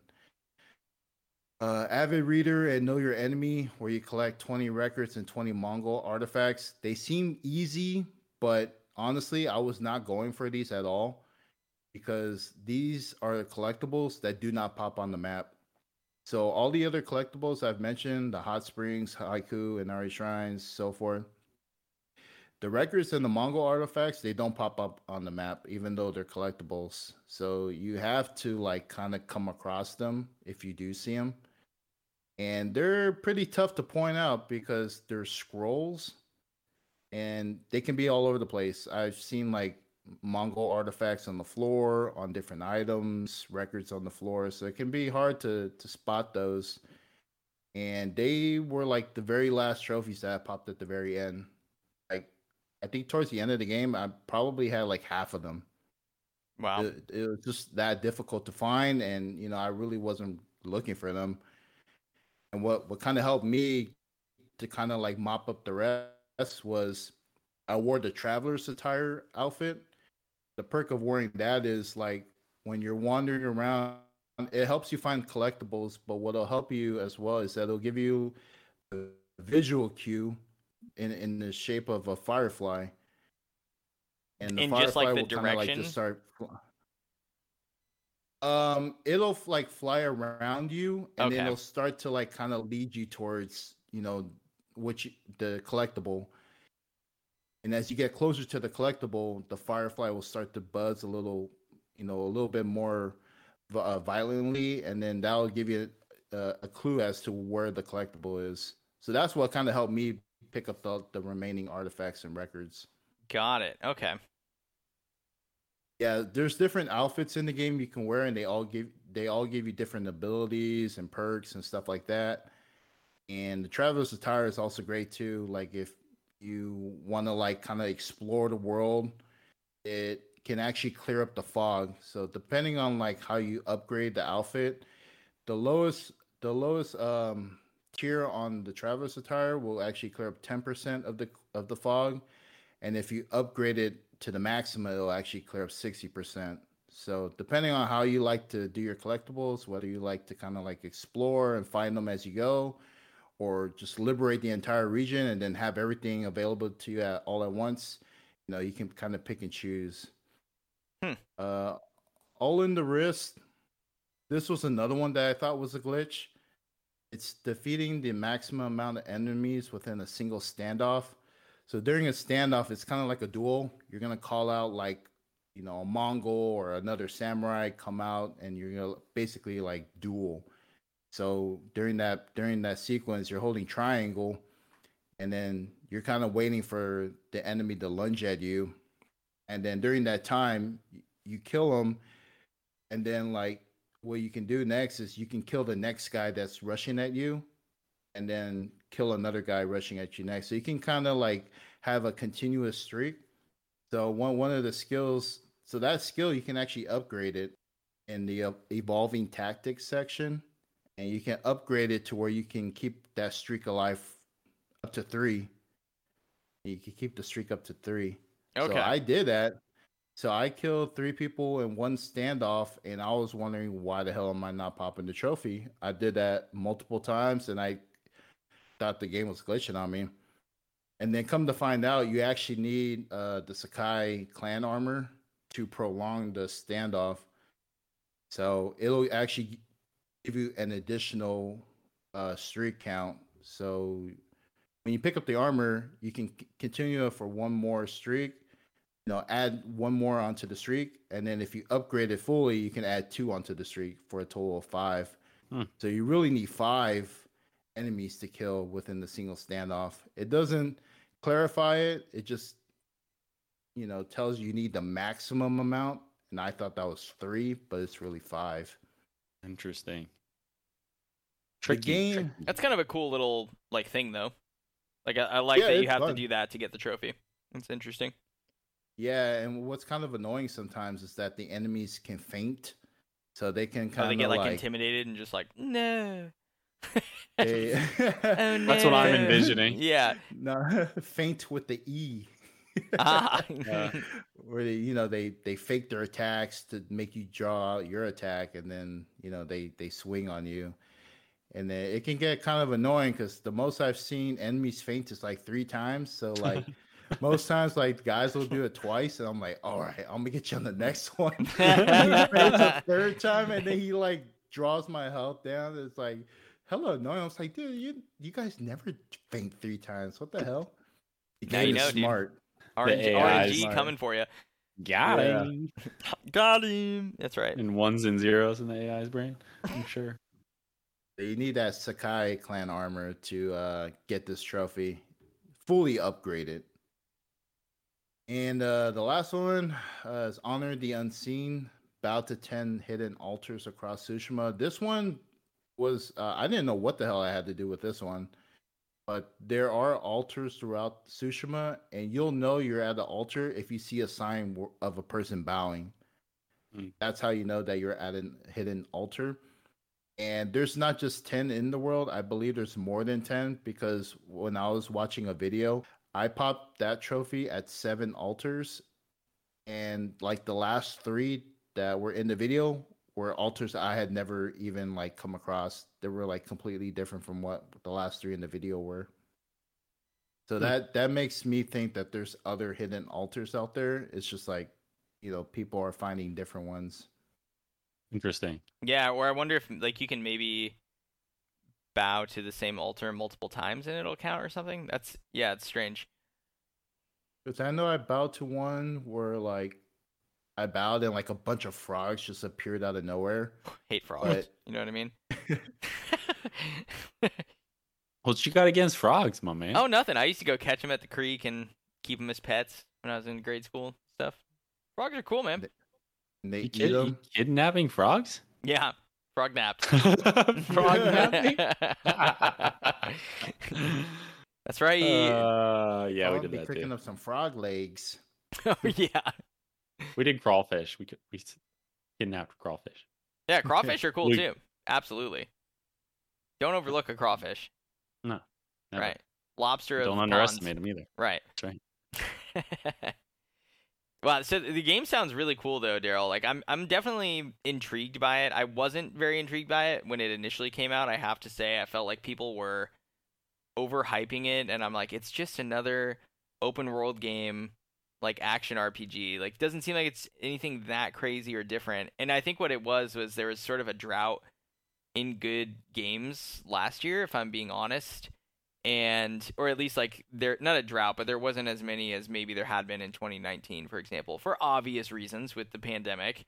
But either way, I feel like it just kind of came out and really resonated with people because it was so polished and triple A, and you know, it had an interesting ideas and switched stuff up a little bit. And uh, the only thing that really competed with it was Last of Us Part Two, and you either loved or hated that game, from what I understand. And of course, Last of Us Part Two ended up winning Game of the Year, but this game was up for a lot of awards too. So it is really, yeah. really well received. I think it's at like, oh yeah, as of March, it has six and a half million units sold. So it's probably, you know, closer maybe to six point seven five or something now. But if they release a native P S five version, which just got rated about a day ago, actually, the uh, director's cut version, and there's some speculation it might even include uh, additional D L C as part of that package, I would be very tempted to play it on P S five. I thought Ghost of Tsushima already had a P S five thing.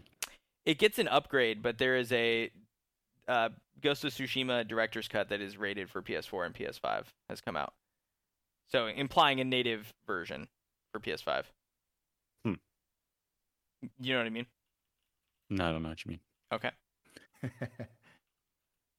Overall, I had a lot of fun with this game. What really uh, got me invested in it was just the world. The world is like, this is the prettiest looking world that I've ever seen.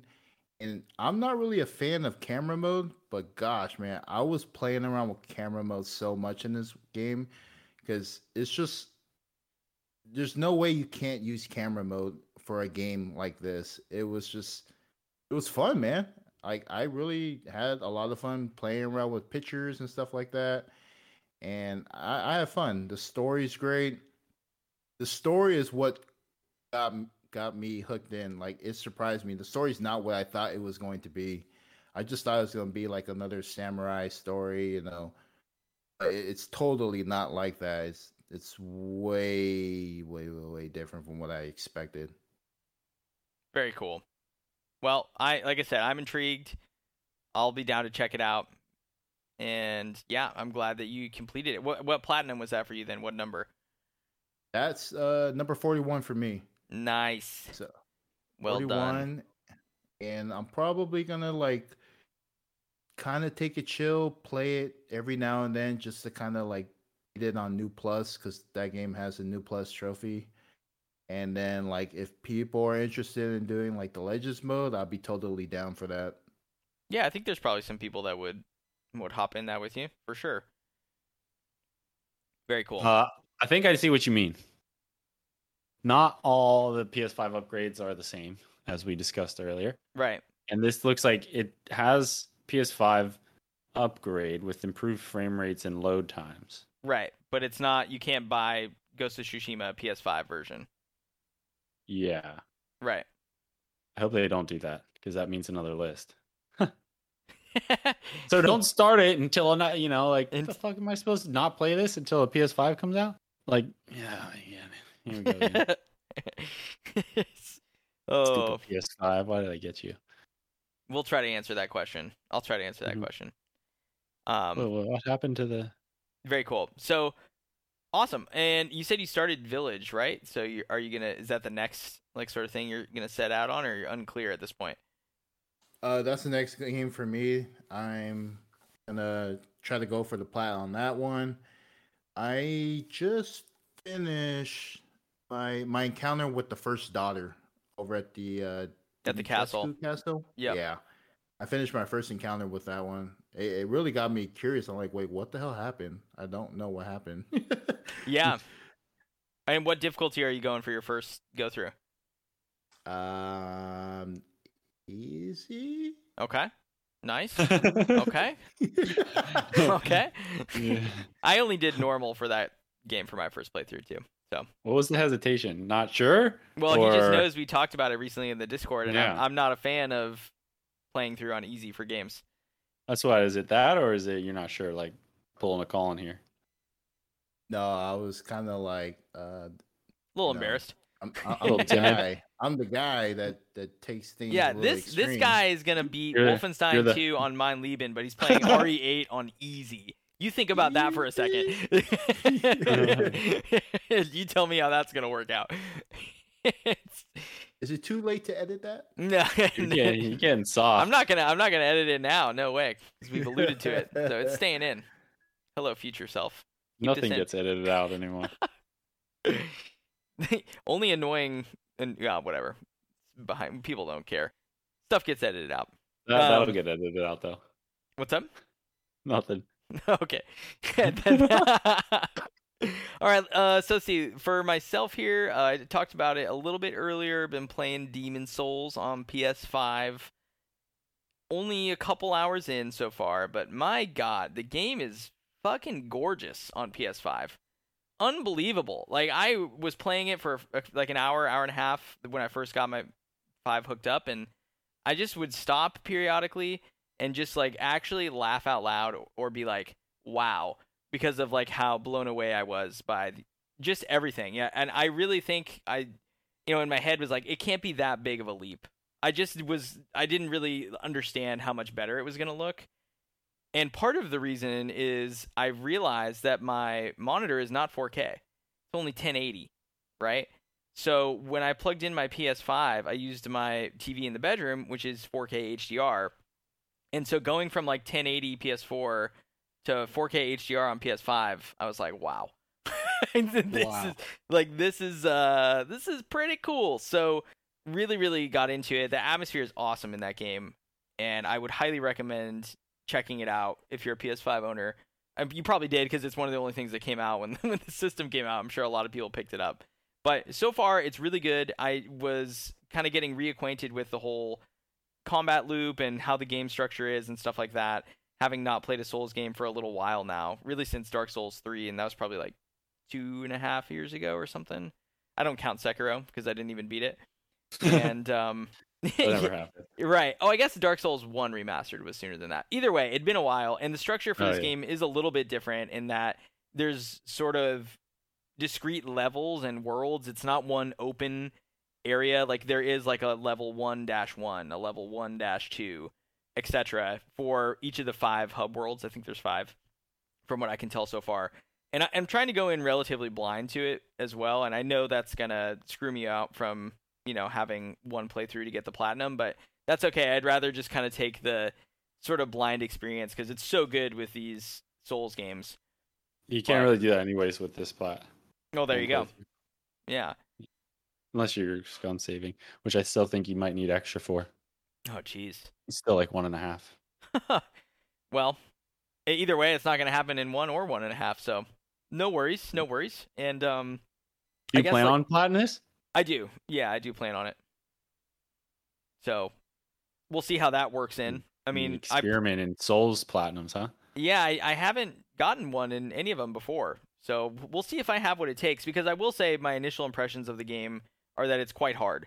I know that, well, you know, Eli, that I didn't die for the whole first level. There's like a tutorial that you have to die on, so I died there, or you can. You don't have to. You don't. Yeah, you don't have to, but you're probably going to, unless you're, you're supposed in, like to. New Game Plus or something. And yeah, so I died to that, and then came back, did level one dash one, and beat that boss without dying. And then today, I actually got all the way to the boss for one dash two without dying across those bridges and stuff with the dragons, you know, and mm. then died very promptly to the boss. But so, you're saying it's hard? Yeah, for sure. It's definitely difficult. Like, yeah, that's what I was saying. I don't think it's that hard because you can get through the areas, you know, relatively easy, in my opinion. Yeah, I, I see what you mean. I think the bosses so far have been, I know you disagree on the first boss in particular, but I found the first boss to be, for a first boss in a Dark Souls game, relatively difficult and just not very straightforward in terms of how it wants you to, or how you're supposed to like engage with it. And I found that to be the case with the, the boss in one two as well, where I'm like, these fights are not very like traditional. In Dark Souls and Bloodborne, it's a lot of like you versus beast or person, and you just fight them, right? And yeah. there's a gimmick in both of the first bosses for this game. There's something special that like is going on that you can choose to like, you know, take take out and then have it be a little easier, or you can not and make it a little harder on yourself. So yeah, I, with the first boss though, there's the that's a it's just a bigger enemy you've seen before basically. So the gimmick is already revealed, and you well, should there's like twenty be of the pretty little prepared. There's like twenty or thirty of the little phalanxes, right, around the thing that you need mm-hmm. to kill. So if you don't have firebombs, which is what ended up happening to me, I had four firebombs. So I mm-hmm. threw them at the boss, and I was like, cool, I cleared out like, I don't know, like ten of these things, and there's twenty left. Mm-hmm. And they're all throwing mm-hmm. spears at me, and your melee attacks do no damage to them unless you have a fire infuse and you're attacking them in the back. Oh, so yeah, you just hit them in the back twice. It's easy. Right. So that's what I eventually figured out. But again, it's just not very like clear it's in terms of the first boss that you fight in, in Bloodborne, the Cleric Beast. You just hit it. There's no like, I don't you know, just man. dodge the attacks and you just hit it. So I thought that was interesting. But um, yeah, I'm sure I'm missing a ton in the game. I think it's it's implemented really well with like the visuals, like I said, and the sound on the Pulse headset was really good for this game. It's just a good like showcase for what the system can do. And yeah, I think in that sense, it's really beautiful. And I love the sort of like risk reward system that the game has, which is not new to this, but is in all of the Souls games where everything comes at a cost, right? If you want to heal, you're paused. Generally, you're not moving. Or like I'm the priest class, for example, so I can get two free heals that are like a good chunk of my health bar. But it takes like probably five seconds to do the animation for the cast. And then I, that whole time you're just vulnerable. So during a boss battle, it's not really realistic to do. So you kind of need to plan your route through the level, like to use those and, you know, yada, yada. So it's it's kind of it's cool how the game makes you think about that stuff. And um, yeah, I, I really like it. So the trophy list is kind of it's kind of hard, I think, from what I've seen, and no different than a lot of the Souls games. But there is like a cool thing they're doing of having you beat certain bosses in specific ways, or like with a specific added challenge that appears to be the case for quite a few of the trophies. So you're going to pop a lot of bronzes just going through the game and beating bosses, but there's some optional ways of beating them that you can do if you want to, again, make it harder or try to go for some additional stuff. So yeah, I, I'm I'm really early on. I'm like at, literally at one percent in the game. So, but that's what I think about that guy so far. I mean, what what do you think, Eli? You've played a little bit of it now. I I feel the same. It's fucking amazing. I'm like, it's. I would just want to get on, get home and play some Demon's Souls, you know? Right. Uh, I wasn't sure I was ready for like a big thing like that, but getting into it with how beautiful it is, how stunning it is, it truly is. Uh, I'm not playing on four K. Uh, and it's, and it's and still, it's still beautiful. Like amazing. Yeah. Yeah. Which is part of my big P S five gripes, but maybe we can get into that more with Doom. Okay. Uh, but so yeah, I'm not playing on four K, and it's still really amazing. Um, I think I think you covered most of it pretty well. Okay. Besides the first boss, it was a fucking joke, absolute joke. Well, what what uh, class did but, you go? I'm curious. Uh, the oh, the fuck is it called? The Hunter. The, the Hunter. That's it. Okay. Yes. Yes. Gotcha. All right. Yep. So you went Hunter. I went Priest. I'm texting a friend, or I have been throughout the day, who's like who just got his P S five uh-huh. around the same time we did, and he's like, "Oh my gosh, Demon's Souls is so amazing," and he's playing the uh, what is he? The Royal class. Which apparently yeah. is really overpowered, he says. So yeah, yep. I think that would be my next playthrough. I think I'll do like a break the game run on the, the next playthrough. But yeah, well, first time you gotta you gotta get through it legit. You gotta struggle, you know. It's a Souls game. Yeah, you're gonna you you're gonna die twenty it. times, and that's just all there is to it. Just yeah. go ahead. So yeah. cool. I, I'm I'm glad you're enjoying it as well. Um, mm-hmm. Other than that, I've been playing the Mass Effect Legendary Collection and playing Mass Effect One still. I am at seventy-three percent completion on the trophy list now, so up quite a bit from the last time we spoke. I'm only missing a few. Uh, some of them I'm going to get naturally just for beating the game and doing the last planet in the story, stuff like that. But I'm pretty upset because there's one trophy that I'm going to miss on this playthrough, and it will be the only one, likely, that will keep me from the platinum in one playthrough, which is such a bummer. And it's really obscure, like how you miss it and even how you fulfill the requirements. So the trophy is called Archivist or Archivist. Find all primary alien council races, extinct races, and non-council races codex entries. So find all the lore, basically, about all of the different alien species in the game, which I've actually done without following a guide or anything except for one. And the one that I miss is towards the very beginning of the game in an optional dialogue that you can have. You have to pick very specific things to get a certain dialogue to come through and get a codex entry.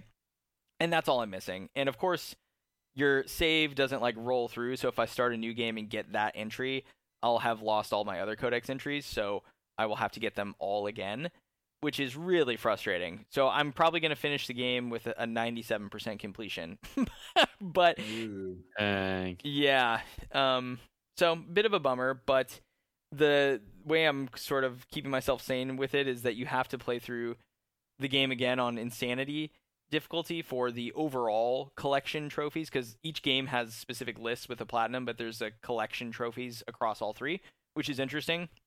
And you do need to beat the first game on Insanity. So I will go through the game at some point again anyway if I want the plat, and I can get the trophy I'm missing then. But yeah, a bit of a bummer. I am at twenty three hours so far in the game, so it's not incredibly lengthy either. I'm really trying to soak up the dialogue, read all the codex entries, and and try to just like take it all in, and I'm still almost on the last mission. Um, the other trophy that I wanted to talk about, because it, I'm not sure if it's glitched on me, which figures, right, or, or what, but it's a gold trophy called Completionist, which is to complete the majority of the game. It's kind of vague, but from what I've seen in guides, there's eighty-eight total quests in the game, including side quests and main quests, and you have to complete anywhere between forty-five and fifty-five of them to get this trophy to pop, and I've completed like fifty-seven, and it hasn't popped.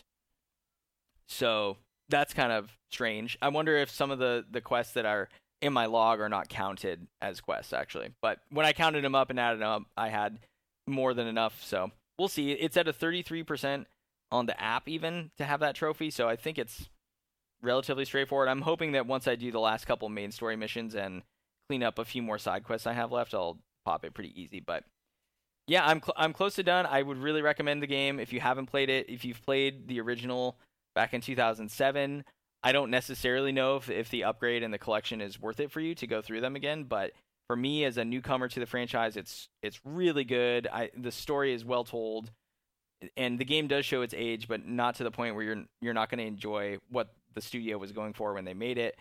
And I wanted to shout out real quick the sort of navigation that you do in the game with the, you step up to basically this three-dimensional map of the galaxy, and from there choose different solar systems and, or sorry, of like the universe. And then you you choose different galaxies, and then within galaxies, different solar systems to try to go to and like explore and land on planets and all that stuff. And I just think it's really cool. Like each planet you hover over has a, a description, what the day and night cycle length is, like all these like nerdy things about it, including a couple paragraphs of a write-up. And it's just like reading, you know, an astronomy book of sorts, but for like fictional planets. It's really cool. So yeah, that's kind of all I have to say, but hopefully I'll have uh, not the plat, but I'll have a really high completion percentage on that. And the plan after that is to dive into Demon's Souls and then also check out Astro's Playroom. So yeah, you gotta get there. And that's a that's an easy plat. That'll be plat forty-nine for Astro. So then either Mass Effect one or maybe Demon's Souls would be number fifty, but we'll see. Nice. Yeah. So what about yeah. you, Eli? What have you been playing? Uh, so I saved the world with a friend in Operation Tango. Uh, it was really, um, it was really great. It was a really fun experience with a pal, you know. Um, they re- they related it to uh, I played it with Slugger, the one we always uh, gets mentioned here. He's quite active in the community, right? So he related it to Keep Talking and Nobody Explodes, that like bomb defusing game, okay. Which uh, is basically what this is. I have never played that, but I've seen some videos of it, and it. You gotta you gotta cooperate with each other, not see, not knowing what they're seeing. So yeah, it was really it was a really unique experience, and uh, I really enjoyed it. There's a lot of diverse missions, some good, some bad. There was there was one where you're on the train, and the beginning of it kind of sucked. You have to like find somebody and down hack some data from them. But then once you get to the front of the train, there's like these uh like timed missions, so you're under under the clock, and that's when the game really gets good, because you really got to be you really got to be hard common, and that's when it's fun, you know. Some of your descriptions right. of items can get can get pretty silly and funny, so it's a it's it's a good time whether you fail or lose. It's a it's a blast. Um and there were some bad sections. There was this one section where we had to like shoot these chips to score points to like get out of this menu. It was fucking it was the most ridiculous thing I've ever seen, and the shoot the shooting was horrible. It wasn't registering on the clicks. It was it was bizarre, but the majority of the game were good missions. It was very fun. Um awesome. Yeah. And so like you play as two different characters. There's the uh the hacker and the agent. And um, as the agent, you're first person, and uh, the and the hacker played, you know, behind like a screen. So it was a bit different of an experience. The hacker was really not my favorite playthrough. It seemed it seemed a bit uninspired, just like some random excuse for you to be there to give information to the other player, and like. They added extra menus to make it seem like you had to do something. You know what I mean? Like it really could have just brought up the information in front of you to tell you like what you need to tell your partner. Like it seemed kind of silly, where like it would bring up the thing like, oh, make sure you get the data from the, the, the database. So then you have to like go through the menu. It's like, oh, it, the base, you click on the basement. Oh, there's the database. Oh, where's the data I need? But it like basically tells you where the, the fuck data? To go. Yeah. So, you know, it's just like, oh my God, this is kind of, but it was all right. There were some different missions uh, as the hacker that, that changed things up. So it, it was a bit, those were a bit refreshing, but um, I definitely enjoyed the agent a bit more. And you did go, you did go to first person as the hacker once or twice, but not much. And if you get the free trial, you get you so you can play with a friend for free, which is pretty dope. But to play with a friend, they have to you have to get the free trial, which I didn't know, because I think you and me tried it once, maybe, like sending you a friend code. Maybe right. not. We did. Uh, but so the way that works is you have to download the free trial, and then you can send your friend the code to put in. That's how that works. I didn't know how that worked. Hmm. I was a bit confused because it's like, oh, just invite a friend. So I invited you and it didn't do anything. Right. But so like the friend, you has to download the free trial so you can get to the menu, and then it unlocks the, you know, the game because okay. you get a right code. I guess that makes sense though. Yeah. Yeah. And uh, so if you if you want your best experience, play with play with a friend. Don't boost with strangers. That's a thing that we advocate for around here. Right. Boost um, your friends. And yeah, it got uh, it got really glitchy at the end. This is my only problem with it. The the the menus were, when I died one time, the menu of like my my character's hacking screen or whatever uh, was still there when I died, so I could not press like reset. It was still on this like hacking screen, so we just had to like close the game and restart. It was it was kind of ridiculous. That is um, ridiculous, indeed. Yeah, and then there was there was other times when that the the like restart screen would come up, but you couldn't click restart. It just wouldn't register anything. It was bizarre. We thought we were like, oh, okay, we'll wait or whatever. It just never happened. So you had to abort. We had to restart. It's awful because it's the fucking hardest mission, of course, the one we died on. Uh, so that was a bit painful. And then we thought like the progress would save, and it it it did not. Because it's like, oh, it'll start you at the last checkpoint or whatever, and it didn't. But then as we progressed, like other missions did the same thing where we had to like abort and couldn't continue, and then it would save it. I, I don't know. It was just getting real weird at, by the end. I don't know what the hell was going on, if it's the end of the game or if it was... I, I don't know, because the beginning was... It, we had no problems on our first playthrough. It was the second playthrough. I don't know. It was weird. Just something to watch out for. Um, it's still a short game altogether, so it's really not a big deal. How long do you think it, think it took you for the plot overall? Um, I don't know. I can check, but it was... I don't know. I'm just asking, just guessing. Eight hours, maybe six to eight. Okay. Oh, I mean, I'm sitting in front of a computer. I could look it up. Well, well, you say I'm looking at. I'm in a computer. Yeah. Okay. Two playthroughs, five hours is what it says for the guide. Six golds, eleven silvers, six bronzes. Yeah. So good distribution seven, there. Seven and a half hours. Yep. You were talking about distribution? Yeah. Six golds, eleven silvers, six bronzes, which is pretty good. I like it. Six yeah, gold the, uh... seems a little excessive, but whatever, we'll take it. Okay. No, I'm just saying, when there's Mister this few... Mister Bronze doesn't want golds. When there's okay. this few amount of trophies... There's only twenty-four total trophies, including the plat. And, and it's because they're golds. Gold, and I silvers. Mean, what do you want? I mean, do you want ratio or not? Yeah, ratio. Is that a good dude? ratio? It's not a good ratio. Yeah, it's an excellent ratio. uh, anyway. Oh, go ahead. Yeah, win with this guy. Nope. Uh, speaking of some stats, the uh, it is interesting to see this like P S five thing. Like when I went to originally look at the trophy list, um, it must have brought me to like the regular P S four thing, and I was like, "What? The- There's thirty-nine owners of this game. That's all that's played. The platinum's at fifty percent.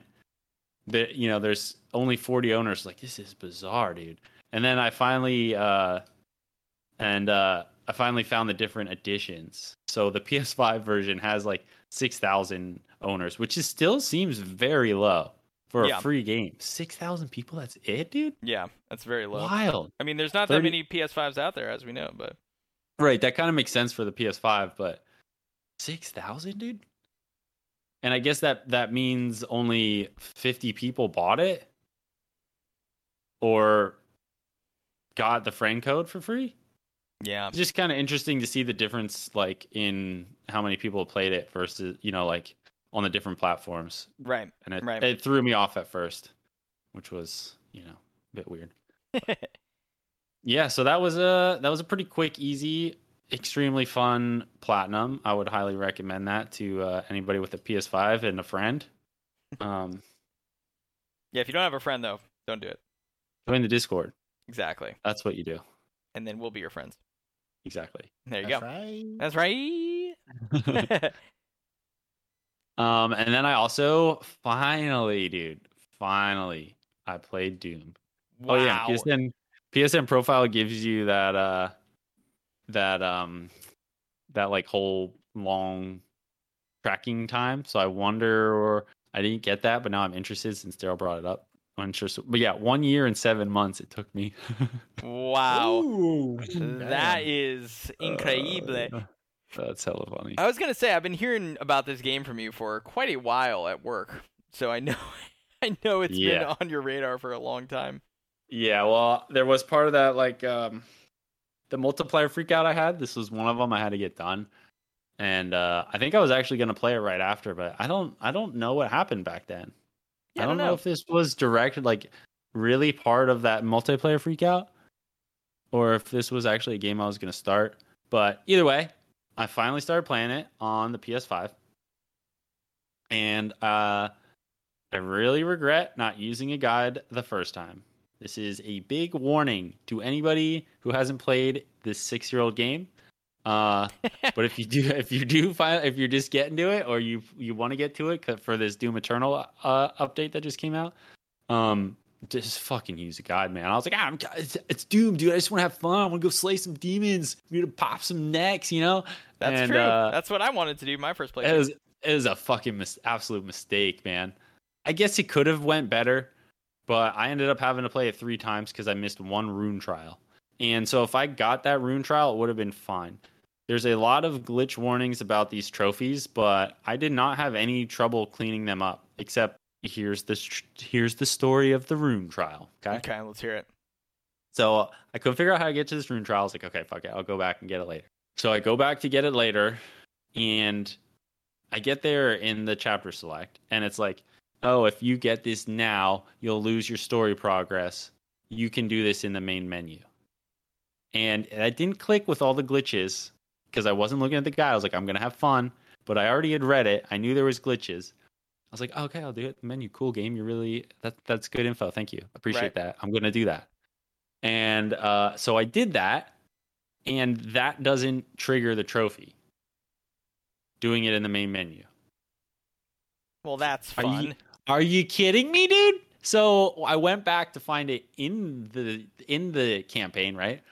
And the it's like a what do you call that? They're like it's not a pillar, but it's like floating rocks, and the rocks were crumbled when I got there, so I couldn't even do it in there either. Oh, I see. And yeah, okay, I got you. Gotcha. Yeah, yep. It was already like it used looked up. Like it had already been gone through. Yes. So yeah, dude, it's so frustrating. But the other stuff didn't glitch for me, which is a plus. So you probably could get away with um, not using a guide, but don't don't do it. Don't do it. um, so yeah, I played the one, normally getting everything like I could. And then I did that cleanup playthrough, which I thought I was getting the rune trial in, but I didn't. But I did get to clean up everything else. And then I had to do uh, the first nine missions, I believe. There's thirteen missions. Right. And I had to do the first nine to get all the runes again. So almost three playthroughs. Yeah, that is quite a bit. Yeah. And so I did end up actually emailing id Software to see if they'd pop it for me, but I just started the next playthrough and got it done before I got an answer, which I don't, I don't think I'm ever going to get an answer, but I thought I would try. They're like, who the hell's Slugger playing this? It. Go play Doom Eternal. Yeah, like, what are you doing? That if their response was that, they're like, go play Doom Eternal. Yeah, no, I'll play it when I pop my fucking trophy. So pop it and I'll go play it. You know what I'm saying? Mm-hmm. And last time I talked about this, I complained about it's R two, R three, R two, R three. And you were right, Colin. It did, uh, you know, it got a little more deep than I originally gave it credit for. Um, oh, good. I'm glad you felt that you know, way. Yeah. With all the weapons and different enemies and getting to getting to choose their doom, uh, it felt pretty balanced all the way through.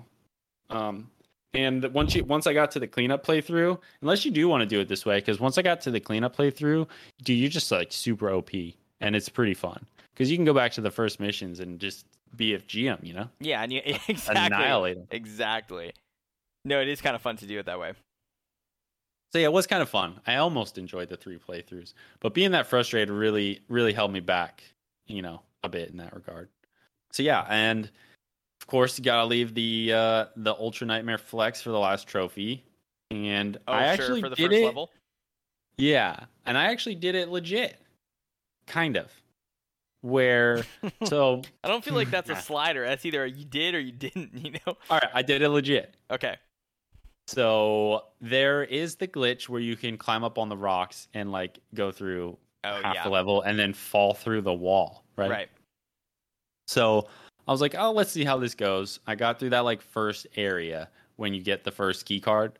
So I got through the first area. I was like, that's not so bad. And then I hopped up on the forklift to try the glitch. And I was like, I did one jump and I was like, yeah, it's fucking stupid. Let's go. Let's try it. It's not that long. We'll give it a shot. And like, dude, you're bashing them and you get health anyway. So I don't, what's the big deal? So yeah, it's not too bad. I ended up, there is like a tunnel system though. This is where it's not a cheat. That's why I say it's legit, but it's also, it's just a nice strat. There's like kind of a tunnel system after that area. Right. And I just ran past everything. It's like, it didn't tell me I had to fight everything here. So I just kept walking. No, I mean, just walked past everything. Yeah, definitely. And, and then when you get to the door that you would normally just phase through in the glitch. Uh, there were a couple enemies that spawn there, um, but it's a pretty decent area. It's a little enclosed, but there's some pillars there that you can hop around. And uh, so I just took them out. It was got a bit intense, a little clenchy, but you know, it, it was like five minutes. It's a big deal. Not so bad. Got the plat, and that's that. Yeah, exactly. It's not so uh, not so bad, is it? Yeah, that yeah. wasn't bad at all. No, I th- I think it's a really good game, and I'm glad you kind of found the, what's the word? You found the tactical depth to be a little better as you went through the game. Because I agree, I mean, the first couple stages are pretty simple, but it's just mm-hmm. kind of introducing you to sort of, these are how the levels are going to be laid out. These are the kind of things you're going to have to do to progress, yeah. like th- that kind of stuff. And then once they give you a few guns, a few attachments, and some rune customization options, it really gets to be a little bit more engaging. And I've heard Doom Eternal is even more so like that, where there there is kind of like builds almost that you can do, mm-hmm. but I'm not sure. Yeah, I wouldn't say tactical, but I would say engaging. Yeah. Because there's like, uh, there's uh, the Gauss cannon uh, was just like, all right, I can use that to hit those big, uh, what is it, Mancubus or Mancu- something? Mancubus, in, yeah. In the head a couple times, and that kills them. And then same with the uh, the Cacodemons, which were the fucking my mortal enemy in that game. They were fucking ridiculous, dude. Yeah, they're pretty. So hit pretty those goofy. With their yeah. But then like the big giant, uh, what are they? The I don't know what the hell they're called. The big Satan ones, not the Hell Knights or whatever. The even bigger ones. Oh, Barons He's of like, Hell. Yeah. Yeah, yeah, yeah. Barons. Yeah, those were a joke, anyways. Why weren't those like they were supposed to be like the elite enemy? Yeah, you just um, shoot them a lot. I mean, anything in that game, you just shoot it enough and it dies, you know? Mm-hmm. I think like the the most like strategic thing that you have to decide is like, do you go for the, and I can't remember their name now, there's the, the teleporting enemies that like are really fast and nimble. And oh yeah, the uh, summoners. There you go. And it's like, I would always go for them first, obviously. And then with the uh, pinkies or the, uh, mm-hmm. yeah, you know, like having yeah. them charge and oh, get, yeah. get around them. That was like the only other thing to really think about. But Yeah, yeah it, there was good. there was those they were called scepters. I thought it was a glitch from the game too, but there's like invisible pinkies. And they're called like scepters. Yes, yes. And I was like, "Oh, it's broken. This game's broken on P S five, I guess." No, those are I mean, it's funny cuz those are all classic enemies from the older Dooms, but if you've not played them much, then yeah, you're going to be like, "What the fuck is this? This is yeah, weird." This so. game, bro. But yeah, it was really what, fun. What did you think of the um the final boss fight, the Spider, well, spoiler alert, Spider Mastermind. Um, yeah, the the boss fights in this game, all of them were, it's kind of bullshit. It's kind of a joke. I hope there's none in Doom Eternal. I think there are some, but I could the, be wrong on that. Like, just making bosses in a shooter is just, what are you, what are you supposed to do? It's a sponge. What else can you really do to, like, you just keep shooting it. Right. You know? Um, if they mixed in some more actual platforming, not just like jumping up onto something to avoid mm. the floor. But like having you actually do like a platforming like progression section while fighting, that could be kind of fun. No, don't say that. Yeah. Don't say that. Yep. Because I've been playing Doom Eternal and there's a good amount of platforming and it's fucking, that's not what I go to Doom for. Yeah. The, no. Yeah. There's a lot in Doom Eternal. There's a lot. But, yeah. There's, there's, it is it hit a sore spot, but I think that is a fair, like, you know, for some games that could be a cool way to toss in boss fights, you know, right. For like shooter stuff. But that you just hit a sore spot is all. Sorry for freaking out. No, that's all right. Jeez. Woo. Woo. But yeah, so the the last boss wasn't wasn't too bad. Uh, it felt like that's why some of the stuff kind of just felt like bullshit. With like, oh, you didn't grab onto that ledge, and it's like, yes, I did. Right. Like you can tell me I didn't grab, I did. And then you fall off, and then there's electricity, and then you're like, okay, well now I can't take one more hit. Um, but yeah, it wasn't too bad. It was like two or three tries, I think. Yeah, that's not um, bad for the boss. The other bosses were, I think, first try. Watching that boss on Ultra Nightmare is. Uh, I don't know if I could deal with that. Oh no, because you can't really get hit. You can't really get. Or no, ult- not back. Ultra Nightmare. Sorry, just normal Nightmare. No, because oh, okay. Ultra Nightmare, you actually just restart the game if you die at all. It's kind of like Mein Leben. Mm-hmm. You just like go mm-hmm. all the way back. But yeah, well, cool. I'm glad you got that one knocked off your list. It's I had a kind of similar experience where I did a playthrough of the game and then went back for the platinum way later. So I'm sure we both have pretty big gaps in when. In how long it took us to beat, but I don't know if I could beat a year in seven months. That's pretty good. Yeah, yeah.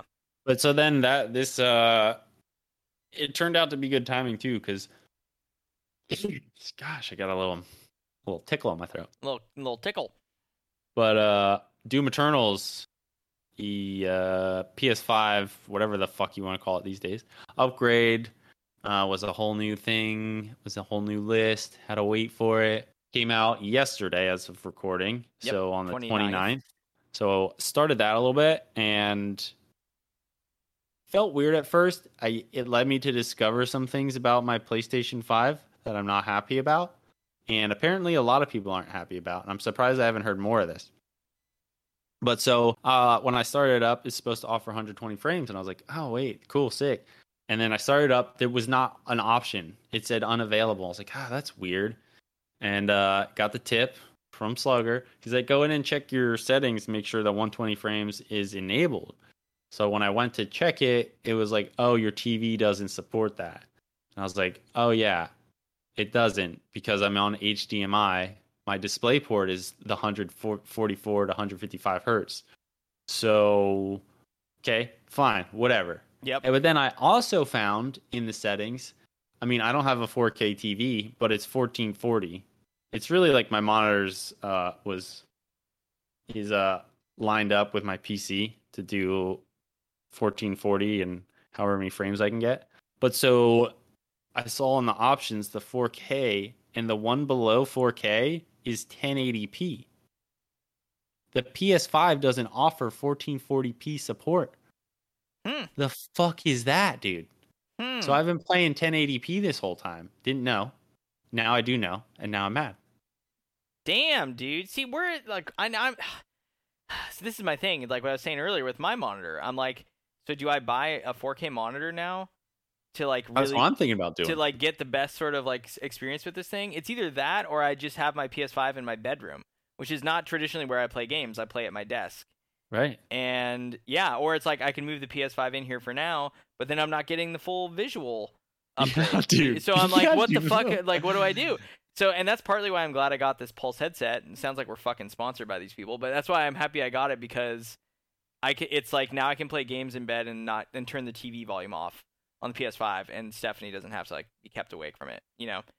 Yeah. So that's kind of cool, but Jesus. But- Yeah, and to find a, like a four K one twenty monitor, which is what I'd like, because I mean, who knows where the games are going? I think sixty is a good baseline. I'd like to see more one twenty, but it's I don't know if it's extremely necessary. Yeah, sixty um, seems pretty good to me. But yeah, even getting a four K sixty, it's not cheap, and it's especially not cheap after you drop five hundred bucks or whatever on a or four hundred bucks on a console. So it's if, almost if I do the same get it, price. Right, if I do get it, I'm going to wait a few months. So I think for the time being, mm. the compromise is that if I'm doing community night, slash, you know, playing with people or whatever, playing with friends, then I will uh, bring it into the office and play on the on the monitor. But if I'm just chilling, then I'll just play on the T V. Yeah, I'm a little bummed they only offer the H D M I, because if they had a display port, I could get those. Yeah, you could do it. That's... But it'd still be ten eighty p. Fucking crazy, man. But there's also some, I don't know how new this is, some more P S five stuff. Uh, because I've just I've just lately started Doom Eternal. I'll talk about that more next episode. Same with same with Demon's Souls. I don't want to get too in right. depth with it, besides how beautiful it is so far. But the P S five, there are some some good things, I think, as much as I've ranted about it this episode. But there is there's been some rumors about like S S D stuff I've been seeing. Um, well, first off, I noticed there is an external hard drive. Uh, the FireCuda, that has a it's an external hard drive offering five, two, and eight gigabytes. Terabytes. And maybe. yeah, what I say, gigabytes. Yeah, two, two gigabytes. I'm like, I don't know. Told about that. Nothing. Yes, terabytes. Sorry, my bad. Um, that's it's offered at GameStop. So, um, there's that. Didn't know that was there. That's pretty legit. I I don't know if it's uh it says Universal. It is listed under the P S five stuff. So, um, not sure exactly what's going on there. I would assume it would, but just be careful. Right, right. And then the other thing that I want to point out, which is don't take any of this like I know what I'm talking about, and don't go buy one of these things because I don't know what I'm talking about.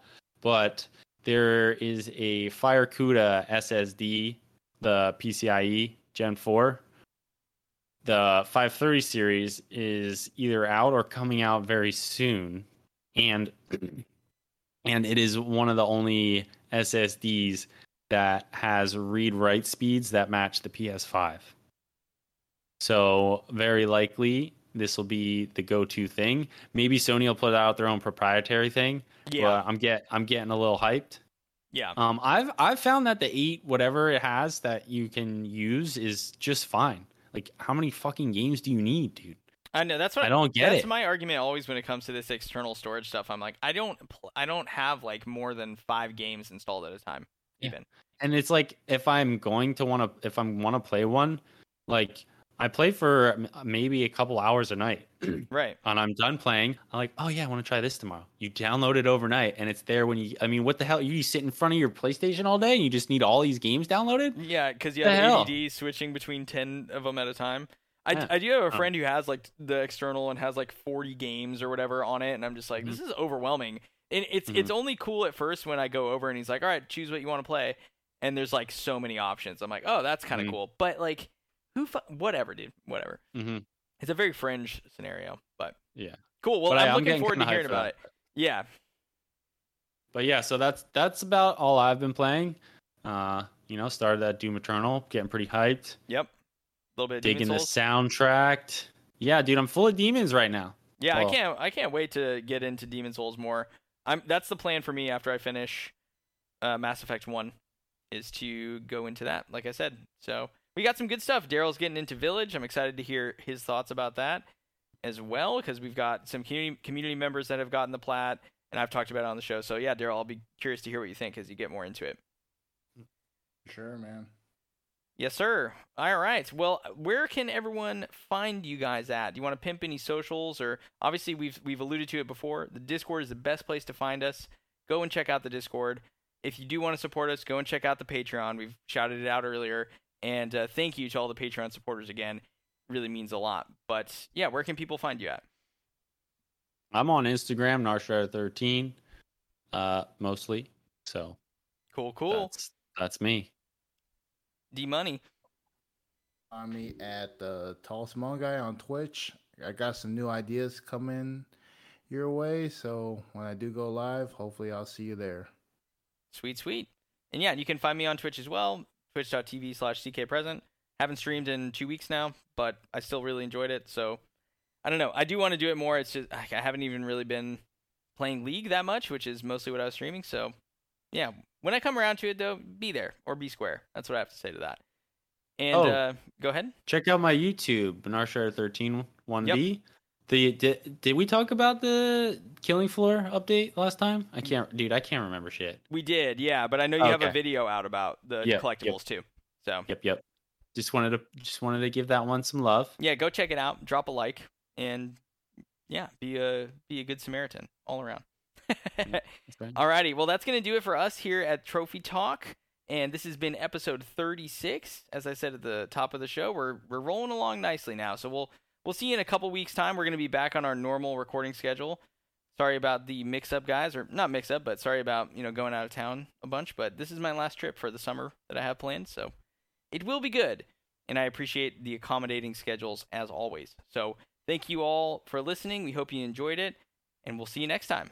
Take care.